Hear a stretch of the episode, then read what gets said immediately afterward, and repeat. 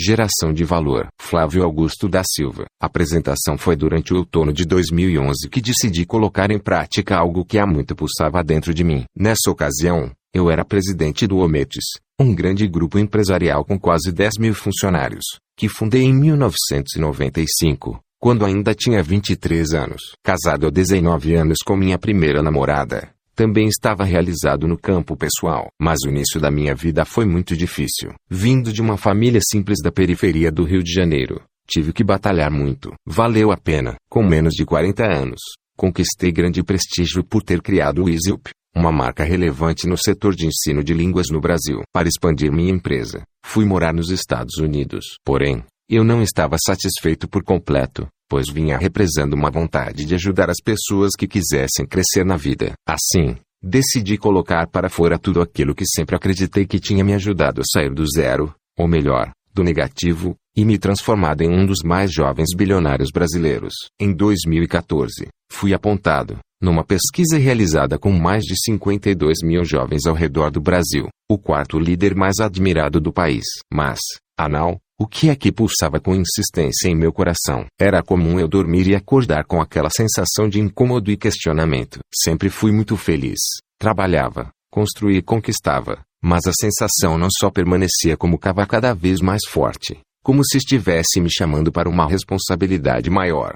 Eu sempre me perguntava: qual é a minha missão nesta breve existência na Terra? Acreditava que a resposta definitiva para essa pergunta era tudo o que eu tinha alcançado. No entanto, Logo depois de galgar novos degraus, percebia que minha conquista não passava de mais uma dentre aquelas que me habituara a ter. Nem por isso deixei de valorizá-las e de desfrutá-las com a família. Mas parecia muito pouco. O que mais me fascinou durante os 18 anos em que estive à frente do grupo de empresas que fundei, vendido em 2013 numa das maiores transações do setor de educação no Brasil, foi o tratamento dado ao ser humano. Compreender seus desaus, suas fraquezas, suas ambiguidades, seus traumas e complexos, aliados às suas ambições e aspirações mais secretas, foi a matéria-prima necessária para que eu me tornasse capaz de liderar executivos do mais alto nível e de formar empreendedores que fariam parte de nossa rede de escolas através do sistema de franquias. A partir do momento que percebi que queria algo mais, ficou claro que um novo capítulo de minha missão estava nascendo. Dessa vez, pessoas do mundo inteiro, de todas as idades, poderiam ter acesso a um conjunto de conhecimentos que eu havia desenvolvido e testado, produzindo resultados e transformações significativos em minha vida. Tudo começou com o YouTube, no qual eu criei o canal Geração de Valor. Entre viagens e reuniões que ocupavam minha agenda, eu sempre encontrava tempo para gravar um vídeo e compartilhá-lo. O foco era produzir conteúdos que levassem os leitores a questionar o mundo, além de encorajá-los em seus objetivos desará-los evoluir e desmontar falsos conceitos que circulam livres pela mente coletiva limitam o desenvolvimento dos que sonham com uma vida melhor. Gravei 15 vídeos nos mais diversos lugares do mundo, como França, China, Estados Unidos, Argentina, Colômbia e Brasil, dentro de quartos de hotel ou do jatinho particular. Em, por onde eu passava, aproveitava a inspiração para oferecer um conteúdo que suscitasse alguma reação. Esses vídeos foram assistidos por mais de 10 milhões de pessoas, e fiquei muito satisfeito por ter tido a chance de colaborar com cada uma delas. Ter tempo disponível para produzir vídeos se tornou um desafio maior. Então o Twitter e o Facebook passaram a ser mais viáveis. O Facebook é a plataforma que eu mais tenho utilizado nos últimos três anos. Nele me dedico a escrever todos os dias e a interagir com os GVs. Forma carinhosa que uso para me referir aos meus seguidores. Com mais de 2,3 milhões de fãs na página, a média de alcance, ou seja, o número de pessoas que leem o conteúdo que produzo, segundo as ferramentas de estatísticas do Facebook, alcançou o patamar de 10 milhões de pessoas por semana. Tem sido gratificante poder compartilhar e colaborar com essa nova geração. Recebo incontáveis mensagens todos os dias, agradecendo pela minha iniciativa e me sinto recompensado demais por ela. Por meio de mensagens no Facebook de todas as abordagens em shoppings, restaurantes e aeroportos Brasil afora e até no exterior. Recebo o carinho das pessoas que encontraram uma forma de apoio, orientação ou encorajamento no conteúdo do Geração de Valor. Este livro procurou materializar o que antes vagava pelo ambiente virtual através dos labirintos da tecnologia, ganhando forma nestas páginas que farão companhia a você. Não me prendo a estilo ou qualquer modelo estabelecido. Meu único compromisso é levá-lo a questionar padrões, rever comportamentos e encorajá-lo a tirar seus projetos do papel. Passei por todas essas etapas em minha trajetória e ajudei muitos empreendedores a fazerem o mesmo. Desde que você começou a ler esta obra, me tornei seu colaborador e também passei a fazer parte da sua história e me sinto extremamente privilegiado por isso. Este livro é seu, por isso escreva nele sem medo e deixe-o com a sua cara. Mas é importante que saiba que a seleção de textos, charges e frases que encontrará que foi feita para motivar você a realizar seu projeto de vida, seja ele qual for. Antes de tudo, pare um pouco para pensar nos seus objetivos e também nas desculpas que usou até hoje para não ir atrás dos seus sonhos. Quando chegar ao M deste livro, volte ao começo e releia, na página ao lado, o que escreveu sobre sua causa, seus valores e interesses e seu projeto de vida. Fique à vontade para rabiscar ou até mesmo alterar o que quiser. Anal, este livro é seu. Espero que esta leitura contribua para abrir sua mente para novas ideias e formas de pensar. GV Nome, minha causa, meus valores, meus interesses, minhas desculpas, meu perfil. O que eu faria se tivesse um GV me perguntou recentemente. Flávio, se tivesse a minha idade, 18 anos, com seu conhecimento e sua experiência, o que você faria? Mas, respondi. 1. Um, jamais teria um emprego. 2. Venderia algum produto. Qualquer um. Picolé, bala, bombom, relógio, pão, etc. Escolheria o produto com o qual mais me identifico e estudaria tudo sobre ele. 3. Jamais me envolveria com pirâmides. 4. Numa segunda fase, depois de conquistar um pouquinho de capital, criaria modelos recorrentes de venda desse produto, tipo um serviço de entrega de pães todas as manhãs com consumidores associados. Me dedicaria a vender esse plano, tudo sem muito capital, mas que me permitisse começar pequeno e sonhar grande com escala. 5. Viveria com não mais do que 50% do que ganhasse para ampliar meu capital de giro. 6. Me dedicaria a estudar todas as fases do processo AM de começar a fabricar meu próprio produto e investiria em minha própria marca. 7. Ampliaria meu mix de produtos. 8. Criaria canais de distribuição alternativos, por exemplo, franquias, online, venda direta, B2B, etc. 9. No auge, venderia a companhia para um fundo, banco ou concorrente, embolsando uma enorme liquidez. 10. Com 5% do capital conquistado, começaria tudo de novo e aplicaria os 95% em investimentos conservadores em moeda estrangeira. Sabe quais são os problemas mais frequentes de jornada, mas bajulhos que chegam ao 1, cisma tipo não dela. 3. As pessoas têm medo de sair do desenquadrado. 4. Você raramente terá apoio se disser que não quer mais seguir a boiada. 5. Capital convencional é bom, mas é possível conquistá-lo vendendo. 6. Pessoas convencionais têm preconceito com não pá vendas. 7. Muitos, ao conseguir seu primeiro querem logo comprar um carro zero para nada sucesso, como sinal de status e, em vez de ampliar seu capital de giro, aumentam suas dívidas. 8. Ou diz. Truscam apegados e por isso perdem o timing para vender seu negócio. 9. Lucro não é pecado e sonhar não é para alienados. 10. Você vai atrair interesseiros. Saiba quem é quem nesse game. O mais legal é que muitos desavisados quando leem isso acham que é tudo teoria e logo abrem o bocão para dizer: falar é fácil. Mas na prática não é tão simples assim. Bem, nos últimos 20 anos, fundei uma dezena de empresas. Comecei a vida vendendo relógios do Paraguai. Em seguida, vendi curso de inglês. Hoje, vendo empresas. Não, não é nada simples.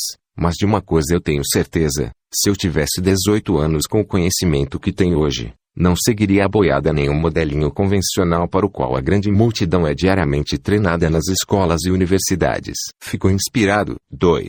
A sociedade discrimina os que começam esse. Acredite nos seus projetos. Não tenha vergonha de dizer que acredita no futuro, que deseja trabalhar muito para vencer, que sonha construir uma família, que é em seu relacionamento e que tem fé no Brasil apesar de todos os problemas. Não tenha vergonha de dizer que é uma pessoa de palavra, que devolve o dinheiro a mais que lhe deram de troco, que não sonega impostos e que acredita no ser humano apesar de algumas decepções já vividas. Não tenha vergonha de dizer que está bastante entusiasmado com os seus projetos, que tem certeza de que pode fazer a diferença, contribuir com a mudança do mundo, melhorar a vida de muitas pessoas e deixar um legado para as próximas gerações.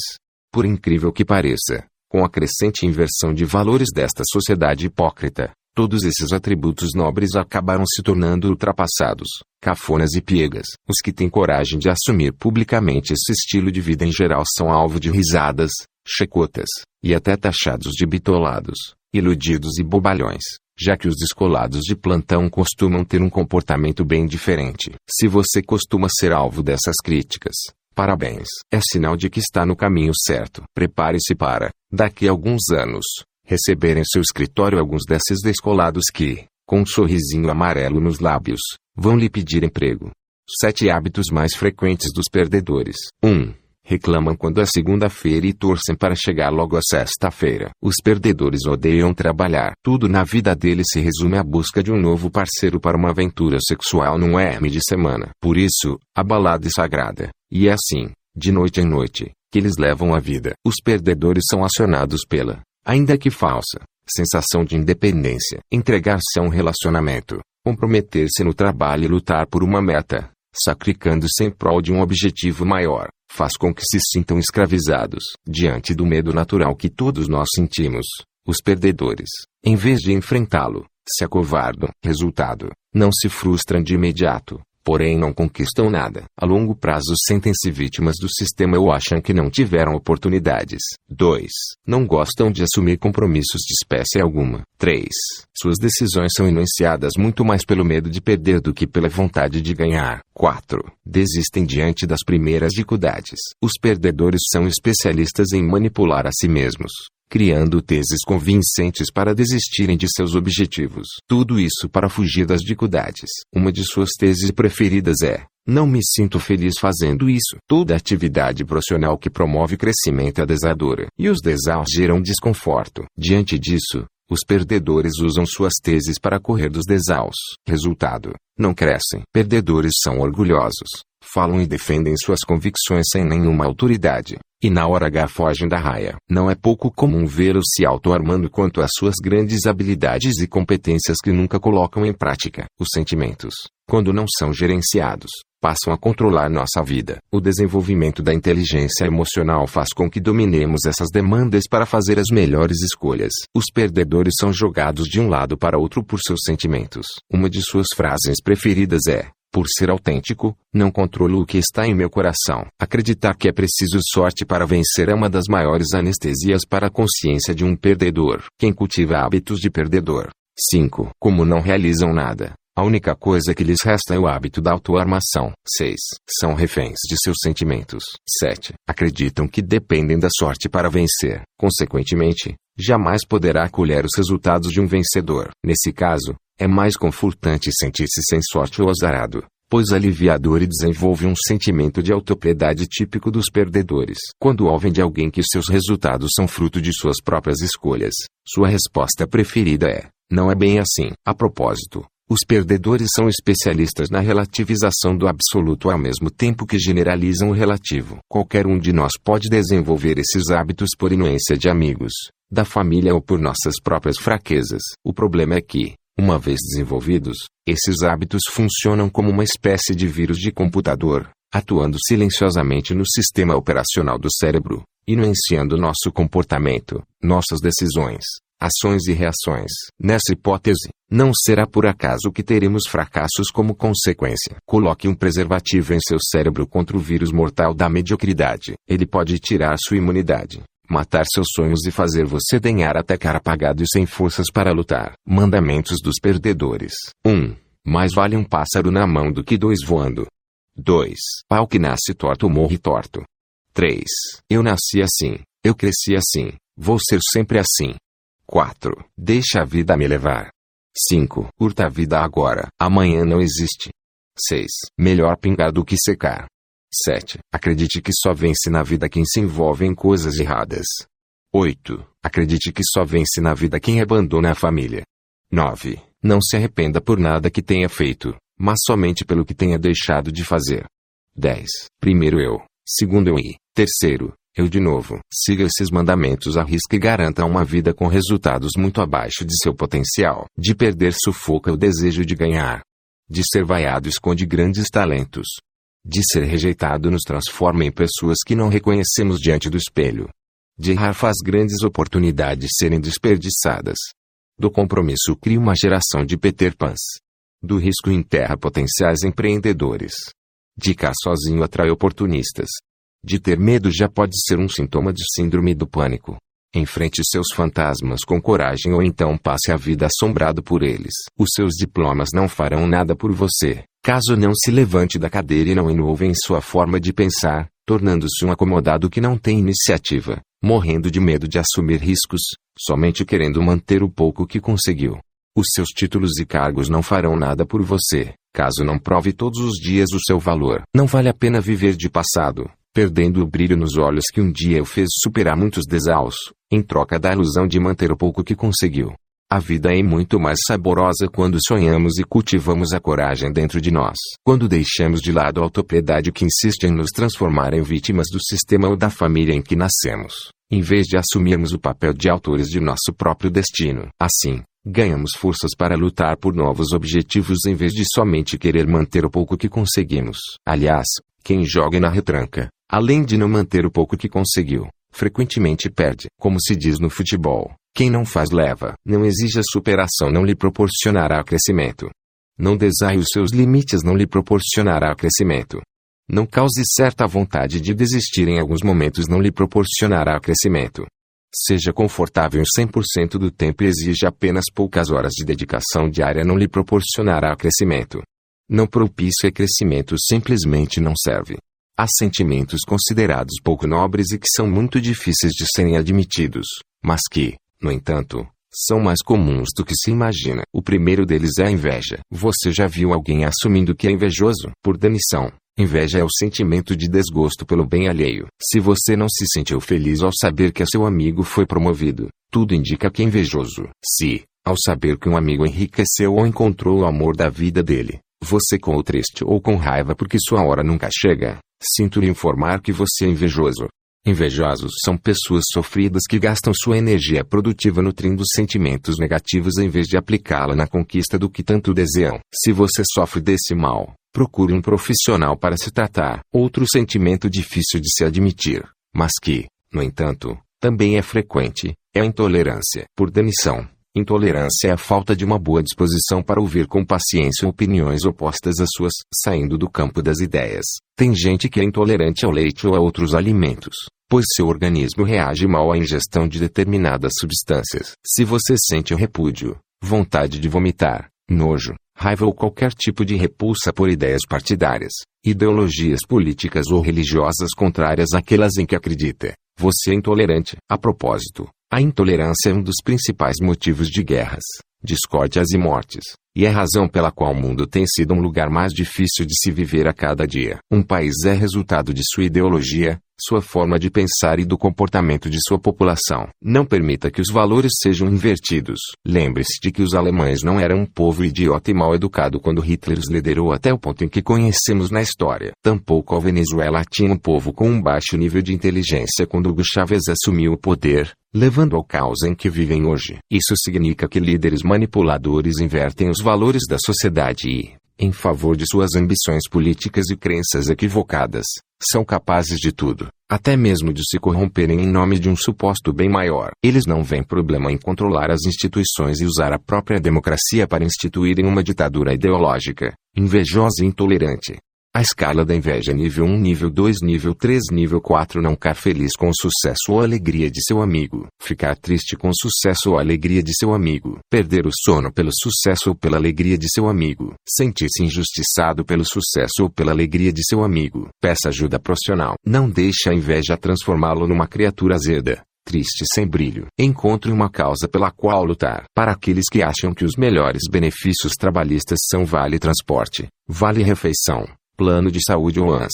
Digo que não há benefício maior do que sentir-se parte de algo relevante que promova um forte crescimento pessoal e profissional. Propósito e paixão não têm preço. Por isso, para projetos realmente significativos é possível encontrar até quem trabalhe como voluntário. Pare de procurar emprego. Encontre uma causa pela qual lutar. Desse jeito, a vida é muito mais saborosa e promissora inclusive para se ganhar dinheiro. Você vai viver bem acima da média daqueles que infelizmente acreditam que trabalho é um mal necessário, um castigo, um peso a se carregar. A vida vivida assim é muito triste, limitada e chata. Você merece mais do que isso. Aprendendo a desaprender desde pequenos, escutamos que devíamos estudar, tirar boas notas para arrumar um bom emprego e passar pelo menos 30 anos pagando ao governo o financiamento de uma casa própria, onde viveríamos pelo resto da vida. Desde pequenos, assistimos a muitas matérias em telejornais, a entrevistas com desempregados e endividados em busca de uma oportunidade numa enorme ilha de excluídos.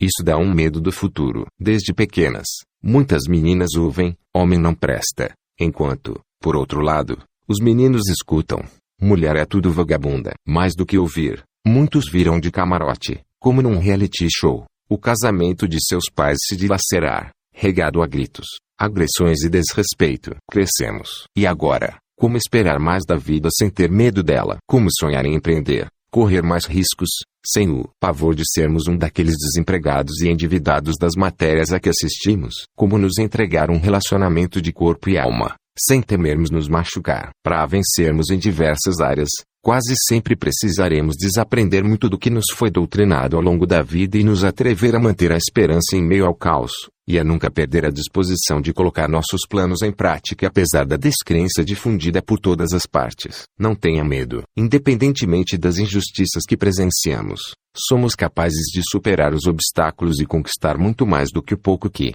desde pequenos, tentaram nos convencer que a vida nos reservava. Gostaria muito de ter o poder de fazê-lo acreditar nisso, mas este poder está somente em suas mãos.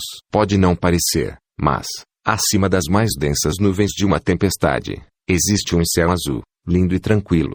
Pode não parecer, mas, abaixo da agitação barulhenta de um mar revolto, o fundo do oceano é colorido, silencioso e quase em câmera lenta. Pode não parecer, mas, por maior que sejam os seus problemas e as contradições de suas crises, ainda assim é possível encontrar o refúgio de que você tanto precisa. O honesto parece bobo a curto prazo, mas a longo prazo ele acaba sendo verdadeiro esperto. O malandro, com os seus esquemas, parece esperto a curto prazo, mas a longo prazo percebe-se que ele é um grande otário. Não tem jeito. A vida é implacável. Tem ambições. Você é capaz de conquistá-las uma por uma. Não entra em canoas furadas nem se envolve em esquemas mirabolantes. Atalhos não existem. Não existe dinheiro fácil diferentemente do que muitos pensam. Nem o dinheiro que um jogador de futebol de ponta ganha é fácil. Mesmo com todo o seu talento, um atleta profissional enfrenta em sua trajetória altos e baixos, superações emocionais, pressão, lesões e incertezas que são espelho de uma realidade muito mais dura do que a que a mídia tenta vender. Fique esperto e não se envolva em esquemas ou caminhos desonestos. Você definitivamente não precisa disso. Não é tanto assim, porque muitos quando estão cansados, em vez de descansar, preferem ficar reclamando. Resultado: cansam todo mundo que está por perto. Para empreender é preciso a visão é resultado de um exercício de imaginação. A imaginação, por sua vez, consiste na criação de hipóteses que são exibidas em nossa mente de forma bem realista, como no Mi. Quando tudo isso acontece enquanto dormimos, chamamos de sonho. Quando acontece enquanto estamos acordados, chamamos de visão. A capacidade de enxergar uma oportunidade ou de criá-la é possível somente para alguém que esteja livre dos formatos dominantes e dos paradigmas estabelecidos. Dentro da caixa só se pode contemplar o óbvio. Fora dela, não há limites. Coragem não significa ausência de medo. Cara a cara com o medo, a maioria se acovarda enquanto uma minoria decide partir para o enfrentamento. Mesmo diante da mais bela visão, sem a coragem necessária, Toda a ideia vai para dentro da gaveta. A covardia é a gerente geral do cemitério das ideias. Cheio de coragem e com uma boa ideia na cabeça, o empreendedor precisa ser competente para colocar seu projeto em prática com sucesso. Um dos primeiros desafios é levantar o capital necessário para iniciar sua jornada. Muitos fracassam nesse obstáculo inicial,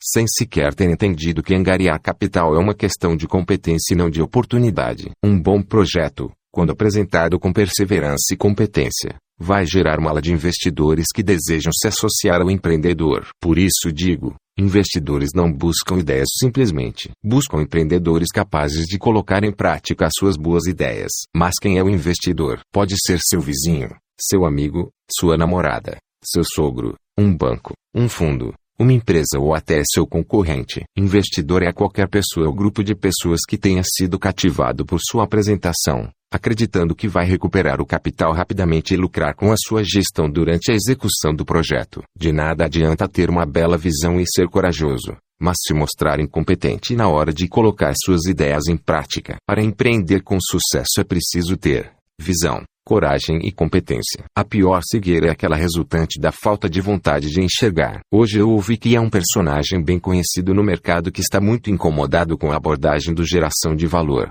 GV. O principal desconforto é por estarmos, segundo ele, massificando demais o empreendedorismo. É óbvio que não é a primeira vez que percebo esse tipo de pensamento em pessoas que acham que empreendedorismo é uma atividade restrita apenas a uma elite acadêmica ou associada a glamour. Segundo esses pretensiosos, dar esperança demais às pessoas comuns, dizendo que elas são capazes de construir a própria história, é como iludi-las. Quem pensou diz isso expressa tanto o seu preconceito como a sua mediocridade. Muitos desses elitistas, no fundo, não produziram nada na vida ou realizaram muito pouco com o patrocínio do papai. Mesmo assim, destacaram-se mais pela aparência do que por resultados concretos. Vou repetir o que já disse. Empreendedorismo é para todos. É para quem se formou em Harvard ou na faculdade do Tribobó do Oeste, para quem só tem o ensino fundamental e até para quem é analfabeto. Valorizo tanto um jovem de uma startup de tecnologia quanto uma mãe que sustentou a família lavando roupas,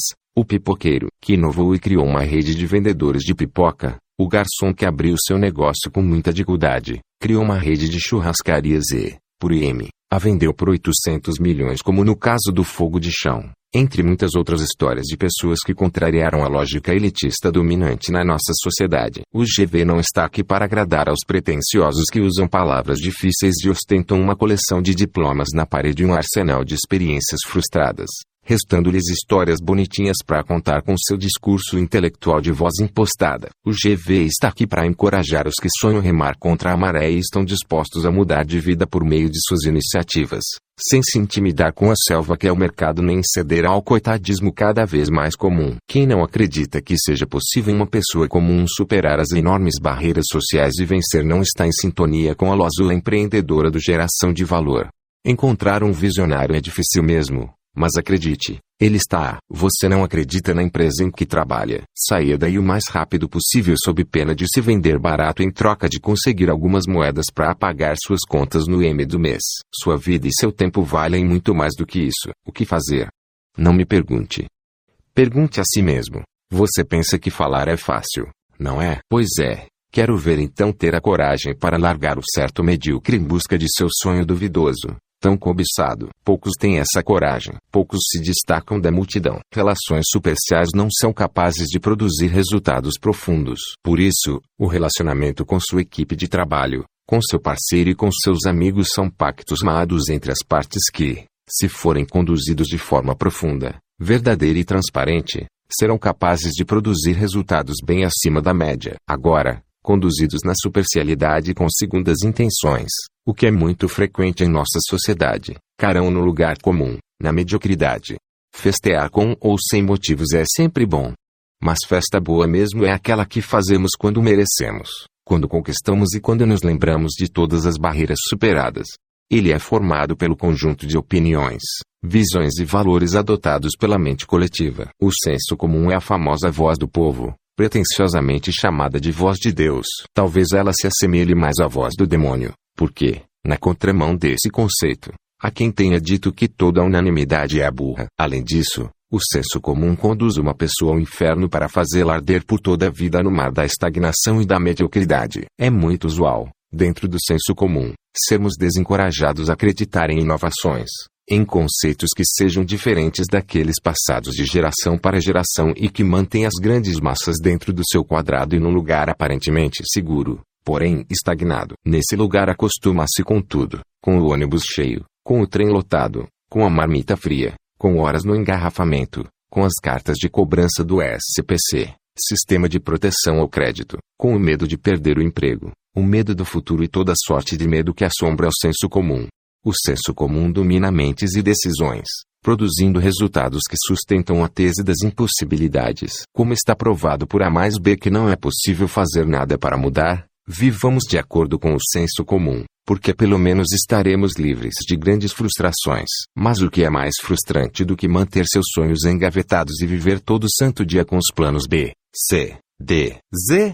Quem criou um senso comum? Não sei, não quero saber e tenho raiva de quem sabe, mas ele paira por aí, no ar, nas famílias, na escola, na universidade, na igreja, nas rodas de bar, na praia e na maioria das empresas privadas e públicas do planeta. Quem tiver a coragem de se livrar do senso comum terá muito mais chances de sair dessa corrida de ratos, parar de correr atrás do próprio rabo de papéis na ventania. Além disso, terá mais possibilidades de navegar no oceano azul, com as mãos mesmo no leme. Todas as vezes que alguém contraria as normas desse tal senso comum é imediato e brutalmente criticado pelos seguidores da boiada. É chamado de louco, iludido, sonhador, fora da realidade ou coisas do gênero. Experimente dizer: vou sair da faculdade, não quero saber de estabilidade, quero ganhos sem limites ou desistir de fazer medicina, prero música. Ou então, se não se incomodar de ser chamado de retardado, diga assim: eu gosto de trabalhar. Os conceitos do senso comum são as algemas de uma moderna modalidade de escravidão. É a escravidão da mente, aquela que faz a pessoa, por exemplo, preferir o certo ao duvidoso, a estabilidade as chances de se realizar fazendo o que gosta. Um emprego é um trabalho, um salário a dividendos. É um tipo de escravidão que faz a pessoa odiar o trabalho, abominar o esforço e ser reduzida a um mero pagador de contas no M do mês e nada mais. Sei que o discurso é duro, mas a realidade é ainda mais dura do que isso. A revolução que pode libertar o indivíduo dessas algemas acontece dentro da mente, na cachola, em sua massa cinzenta. Muito antes de você meter a mão na massa, sua mentalidade determina se está escravizado pelo senso comum ou se é livre para fazer as próprias escolhas. Essa revolução brutal, porém sem armas, acontece no sangrento campo de batalha chamado sua mente. Depois de serem criticados e desprezados durante anos por contrariar a ditadura do senso comum, Aqueles que conseguirem se libertar e alcançar o sucesso receberão os famosos tapinhas nas costas dos puxa-sacos de plantão, seguidores fiéis do senso comum que, perplexos, dirão: Esse deu sorte. Tá bom, sorte. Se falta de tempo realmente fosse uma justificativa para você não tirar os seus proetos do papel, somente os desocupados teriam sucesso. Ande com os campeões. Espelhe-se nos campeões. Pense como os campeões. Comporte-se como os campeões. E, de preferência, seja um campeão. Mas, afinal, que é SM Campan, é cumprir sua missão, é não mudar de lado por conveniência, é guardar a fé até o M, é ter raízes profundas, é jamais desistir, é cumprir suas metas e seus propósitos. Afaste-se dos perdedores, aprenda com os seus erros, não ceda a lozua coitadista dos perdedores, não rejeite os seus valores, e, de preferência, não seja um perdedor, mas, anal, o que é ser um perdedor? É não ter um ideal pelo qual lutar, se deixando levar pela vida. É alterar seu comportamento e seus valores por conveniência. É sentir-se vítima em vez de autor de sua história. É ter uma desculpa na ponta da língua para não cumprir seus compromissos. É sempre desistir no calor das primeiras dificuldades. Campeões puxam a responsabilidade para si. Perdedores acreditam que dependem de terceiros e adoram dizer: é fácil falar, mas na prática, campeões são mestres na arte da superação. Perdedores param ao primeiro sinal de dor. Campeões sentem-se estimulados pelos abutres que tentam desmotivá-los. Perdedores sentem-se consolados pelos abutres porque encontram argumentos para sua fraqueza. Campeões focam no troféu e a recompensa. Perdedores focam o processo, as dificuldades e aquilo que não os faz sentir prazer durante sua jornada. Uma frase muito utilizada pelos perdedores ao desistir é: Eu preciso fazer algo que amo. Campeões amam a vitória, ainda que, em alguns momentos, a jornada não seja tão prazerosa quanto eles gostariam. Campeões fazem a diferença no mundo. Perdedores fazem parte de uma grande massa de descontentes que desfrutam dos avanços promovidos pelos campeões. Temos campeões em missões humanitárias, na área científica, no teatro, nos esportes, em assistência social e em todos os setores da sociedade. Campeões sempre são recompensados, mas não necessariamente com dinheiro, a depender da missão escolhida por cada um. Temos perdedores na política, na medicina, no mundo dos negócios, na classe operária, nas universidades. Há muitos perdedores ricos, em especial incompetentes que desviaram dinheiro público e que, por isso, engrossam as las dos consultórios psiquiátricos em busca de antidepressivos que aliviem seu peso na consciência por descobrir que de fato o crime não compensa. Nossa conta bancária não é capaz de nos fazer campeões, nem os nossos bens, diplomas ou títulos. Quando cumprimos nossa missão e estamos dispostos a dar a vida por um ideal, Frequentemente alcançamos os resultados necessários para sermos reconhecidos no seleto grupo dos campeões. Campeões sabem do seu valor e não se desencorajam quando a sociedade os vê com desprezo e como parte de uma grande massa desqualificada sem sobrenome. Por outro lado, campeões não se iludem quando alcançam o sucesso e essa mesma sociedade passa a lhes dar tapinhas nas costas e a puxar seu saco, dizendo: você é o cara. Os campeões sabem exatamente quem são e o que sempre foram. Sabem que já eram campeões na baixa, dentro de um transporte coletivo lotado, da mesma maneira que são na alta, dentro de um jato executivo. O reconhecimento da sociedade não altera a identidade dos verdadeiros campeões por uma razão simples. Eles sabem que a sociedade é hipócrita. Chega de desculpas a vida de quem criou o hábito de dar desculpas para todos os seus fracassos e deficiências é um círculo vicioso dramático e melancólico repleto de inveja e de vitimismo. A culpa é sempre de terceiros, seja o sistema, a sociedade, a família, o capitalismo ou qualquer um que apareça pela frente. Quem cultiva esse hábito acaba tendo uma vida dura, recalcada, sem conquistas, mas, ao mesmo tempo, possui enorme soberba por se considerar moralmente superior, já que tem a presunção de ser mais consciente que os demais. Deixa as desculpas de lado, assume a responsabilidade por suas deficiências, ainda que nem todas tenham sido fruto de suas escolhas, como ter nascido numa condição social desfavorável. Diante das adversidades, seu valor deve ser demonstrado por sua criatividade e coragem para derrubar as muralhas sociais resultantes de governos omissos por décadas, que em vez de promoverem a expansão da economia, a meritocracia e escolas decentes, promovem as desculpas e disseminam o coitadismo a aim de manter a população como refém. Diante do fogo, o papel queima, mas o ouro brilha. Quem é GV entende muito bem essa metáfora. 1. Um, BBBs conquistam fama, mas não sucesso. 2. Não é verdade que para crescer profissionalmente é necessário abandonar a família. 3. Ricos não são pessoas más, e pobres não são pessoas boas. Há rico de tudo quanto é tipo, assim como há pobre de toda a espécie. 4. O capitalismo não é ocupado pela desgraça da humanidade. A desgraça da humanidade é fruto do próprio ser humano abraçado com seu egoísmo. 5. Socialistas não são menos egoístas e nutrem suas ambições ideológicas com a mesma voracidade com que consumistas se lançam as promoções de Natal em shopping centers nos Estados Unidos. 6. Diploma não garante sucesso, mas aumenta suas chances de alcançá-lo. Chances maiores não garantem sucesso, assim como chances menores não excluem os mais criativos e determinados. 7. Em mais de 20 anos treinando e formando executivos, tenho observado que os melhores resultados, na maioria das vezes, não vêm dos mais talentosos, mas sim dos que dominam melhor suas habilidades emocionais. 8. O Brasil é um excelente mercado para se construir um negócio promissor, apesar de sua burocracia burra e da grande tolerância que a população tem com os corruptos e gestores de serviços públicos de péssima qualidade, pagos à custa de altos impostos. 9. A mentalidade de um indivíduo determina seu comportamento. O comportamento determina a criação de novos hábitos. Os hábitos determinam os resultados em todos os setores da vida. Logo, os resultados de um indivíduo são o espelho de sua forma de pensar. 10.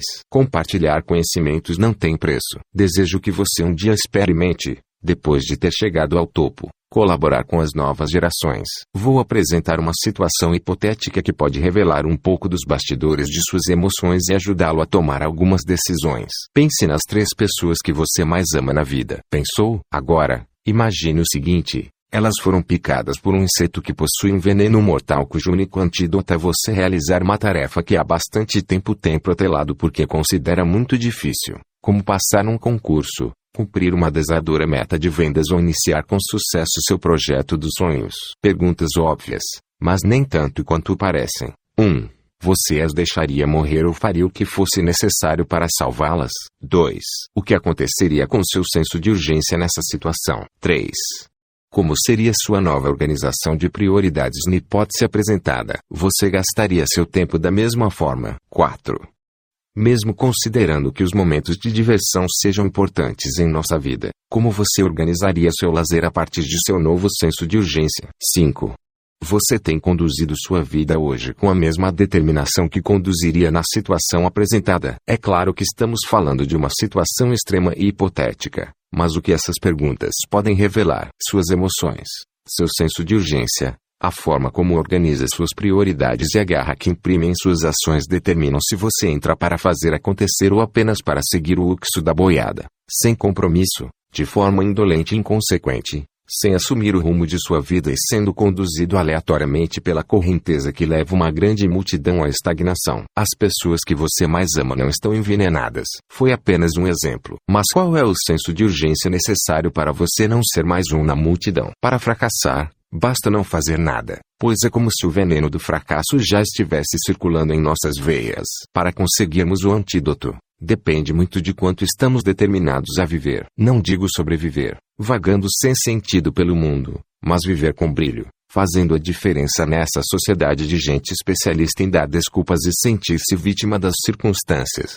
Livre-se dos rancores. Guardar rancores adoece, amargura apodrece. Guardar rancores separa grandes amores e destrói grandes amizades. Guardar rancores acaba com seu entusiasmo. Estando você certo ou não, a única saída é o perdão, que lava a alma e devolve a motivação e a alegria de estar novamente bem pertinho de seu companheiro, amigo ou irmão. Guarda rancores quem já caiu na armadilha do orgulho, quem por descuido deixou coisas preciosas guardadas no meio do entulho, jogadas ao vento, sem pensar que mais tarde cairia no arrependimento restando para si apenas o lamento. Mas quem deixa o rancor de lado já está pensando fora do quadrado, numa sociedade de corações gelados, em que o errado virou certo e o certo virou errado. Por isso, não se deixe levar pelo pensamento alheio, seja forte. Independentemente do meio, assuma sua própria identidade de peito aberto, em busca de reconstruir o que já parecia morto e perdido, trazendo para perto até quem lhe fez se sentir iludido, mesmo que tenha sido de propósito ou por um simples mal-entendido. Deixe o rancor de lado, deixe o orgulho de lado. Saia dessa teia. Volte a respirar fundo e a sentir a doçura de uma vida livre de culpas ou acusações.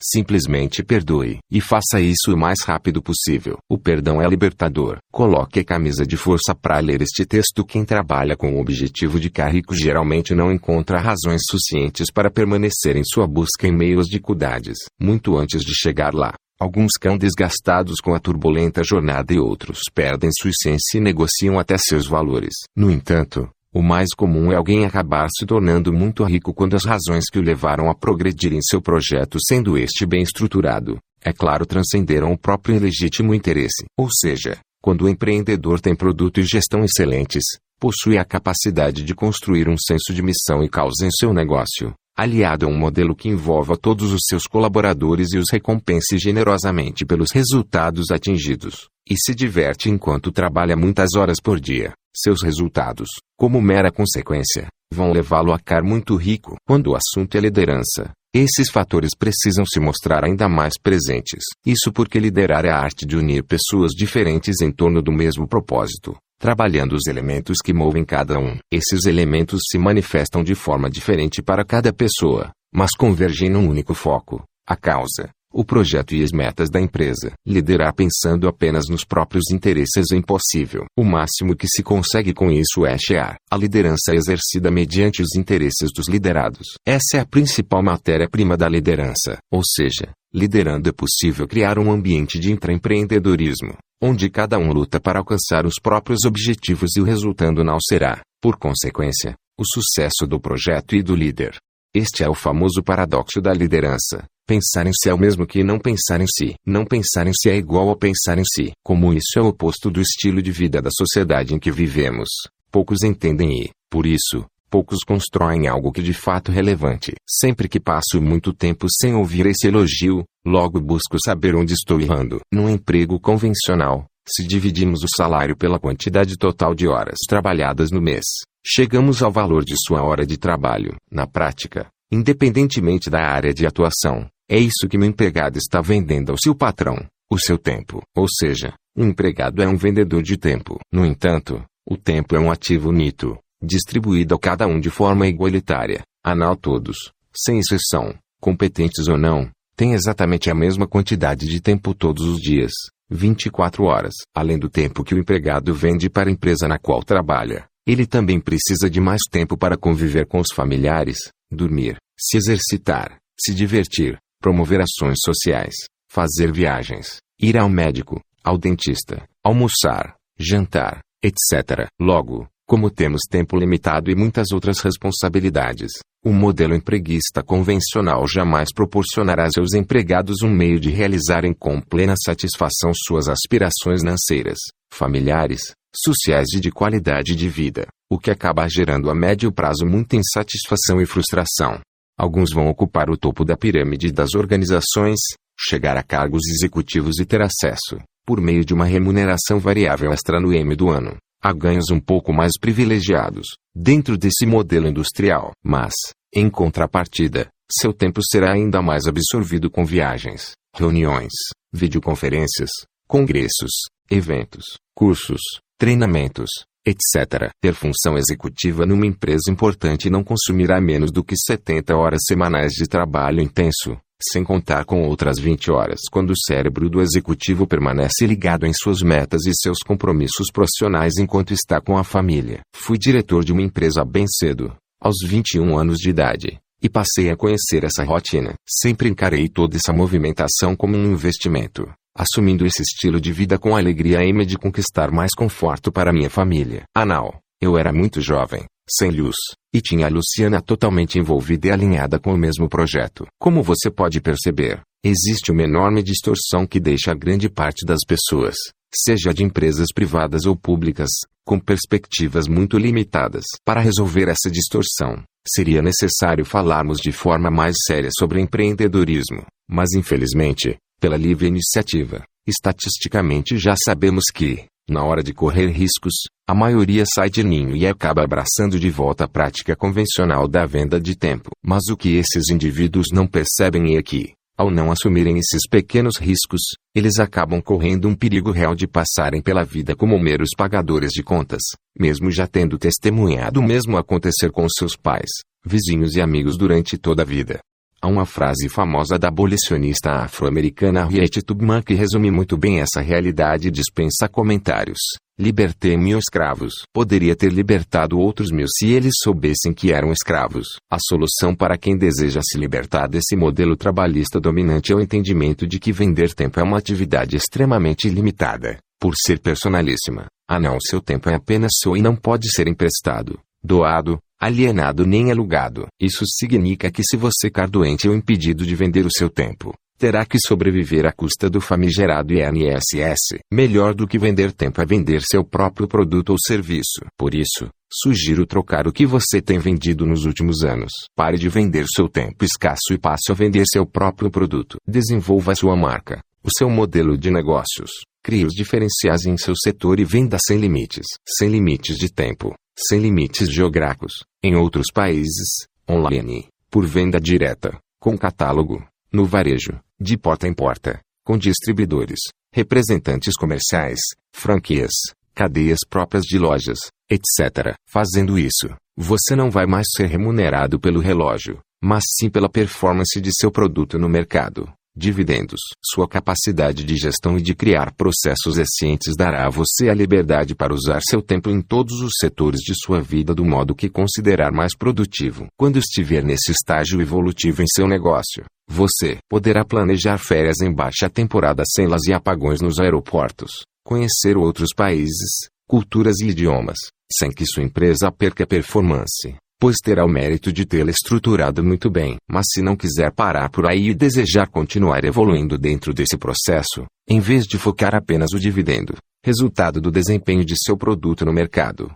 você poderá subir mais alguns degraus e trabalhar pelo seu patrimônio, equity, ou seja, o valor de seu negócio. O valor de uma empresa pode ser medido pela sua capacidade de geração de caixa e por meio de balanços auditados e processos consolidados em seu segmento de atuação. Analistas e bancos especializados em MA, transações de fusão e aquisição, usando metodologias como o Discounted Cash Flow, DCF, por exemplo, estão aptos a fazer uma avaliação de seu modelo de negócios, encontrando investidores, fundos, competidores estratégicos ou até levantando a possibilidade de abrir o capital da empresa para o mercado numa oferta pública inicial. IPO na sigla em inglês. Nesse estágio você passará a vender ações. Comece vendendo seu tempo, mas se quiser mais da vida, pense fora da caixinha e venda seu próprio produto ou serviço. Agora, se desejar subir mais alguns degraus, conquiste o patamar que o tornará apto a vender as ações de sua companhia. Venda 1%.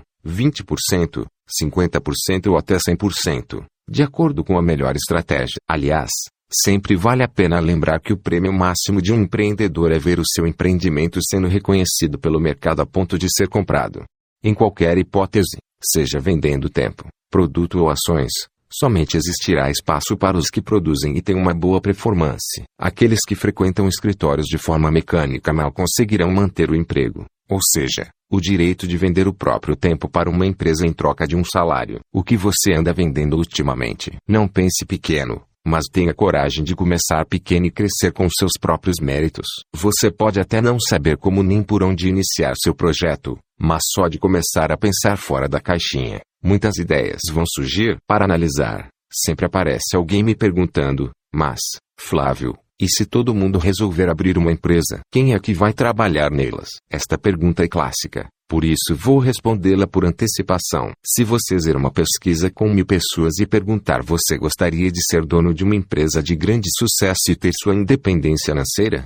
99,9% vão responder que sim. Mas estatisticamente, na hora de pôr isso em prática, trabalhar 12 horas por dia e correr riscos, a maioria sai de ninho. Com base nesse dado, posso armar que empreender será para uma minoria mais corajosa, mais inconformada com a lenga-lenga corporativa e que não quer esperar 30 anos para começar a desfrutar, se tudo der certo, de uma qualidade de vida acima da média. Minha expectativa quando escrevo este texto é atingir uma pequena minoria. Na realidade, se uma única pessoa for impactada e resolver sair do armário para explorar mais seu potencial, vou ficar muito satisfeito. Tem certeza de que você está no lugar certo. Maturidade vale mais do que experiência. A sua capacidade de esperar não está relacionada à idade, potencial intelectual, condição social ou econômica experiência profissional e muito menos a formação acadêmica. A sua capacidade de esperar está relacionada apenas à sua maturidade. A maturidade produz a inteligência emocional necessária para que se façam escolhas de acordo com o que seja mais produtivo e não simplesmente de acordo com a sua vontade imediata. Para uma criança, a vontade é o único fator que importa. Nada mais. Porém, a paciência é um dos ingredientes que distinguem os homens dos meninos. Maturidade vale mais do que experiência. Quando falamos de maturidade, pensamos logo na questão da idade, ou seja, fazemos uma associação com o tempo de serviço ou alguns cabelos brancos. Obviamente, com idade, assim a possibilidade de termos aprendido mais, mas infelizmente isso não é uma regra. Existem jovens ainda inexperientes mais maduros e preparados do que pessoas mais velhas e com quilometragem alta que insistem em cometer os mesmos erros de sempre, seja nos negócios, nos relacionamentos ou em qualquer área da vida. Todos os dias vemos meninos inconstantes, alguns com mais de 40 anos, metendo os pés pelas mãos, colocando tudo a perder pelo simples fato de, por imaturidade, não saberem esperar a hora mais apropriada para tomar determinada iniciativa. Um desperdício. Será que alguém que está se divorciando pela quinta vez pode dar bons conselhos sobre casamento? A prova de que você é experiente e maduro. Ou seja, de que tem que know e sabe do que está falando são seus resultados. Somente seus resultados práticos, profissionais ou pessoais, podem lhe dar credibilidade para ser ouvido e ganhar status de conselheiro. Infelizmente existem teóricos e palpiteiros de plantão que colecionam muitos anos de vida, mas poucas realizações. É claro que por educação escutamos suas dicas, mas, no fundo, lhes damos pouco crédito por conta de seus escassos resultados. Em resumo, maturidade vale mais do que experiência, mas o verdadeiro cartão de visita são seus resultados. O melhor é aprender com quem provou que tem que know, ou seja, com quem realmente sabe. Um amigo endividado, quase sempre emprestar dinheiro não significa ajudar. Apesar de remediar o problema, se a raiz da dívida for o consumismo, seu amigo só terá trocado de credor, conseguindo um mais complacente, você, ou seja, continuará endividado e logo vai se meter numa nova dívida até que outro amigo com o penão ajude novamente. Sofrer as consequências pode ser a melhor alda. Uma criança que não é disciplinada e não arca com as consequências de suas escolhas equivocadas vai crescer precisando que a vida lhe ensine. A vida não tem pena. A vida é implacável. Você domina as suas emoções a ponto de ouvir vários desaforos sem revidar. Circulou há algum tempo na internet um vídeo de uma mulher agredindo verbalmente e tentando humilhar uma jovem num shopping no Rio de Janeiro. Entre muitas barbaridades que me deram vergonha alheia, ela disse: Sua pobre ridícula, eu moro num triplex. Quem é você? etc. Apesar do destaque negativo para essa senhora em 99% dos comentários, ela foi repudiada pela comunidade digital. A grande protagonista desse episódio e que merece reconhecimento foi a jovem que, entre outras qualidades, se mostrou equilibrada emocionalmente e não perdeu o controle, ao contrário do que desejava a agressora. Num dos momentos quentes da discussão, a senhora chama a jovem para a briga, desar, agride verbalmente, mete o dedo na cara e faz checotas. Porém, a jovem, numa grande demonstração de maturidade e de inteligência emocional, avalia as consequências de entrar nessa pilha, percebe que está moralmente em vantagem diante dos crimes que a outra estava cometendo na presença de dezenas de testemunhas e se mantém pede que chamem o segurança do shopping. Tudo foi gravado num celular por uma terceira pessoa, que no Nal também foi agredida. A maioria não levaria esse desaforo para casa, permitiria que o orgulho falasse mais alto e deixaria a inteligência de lado. Consequência, no mínimo,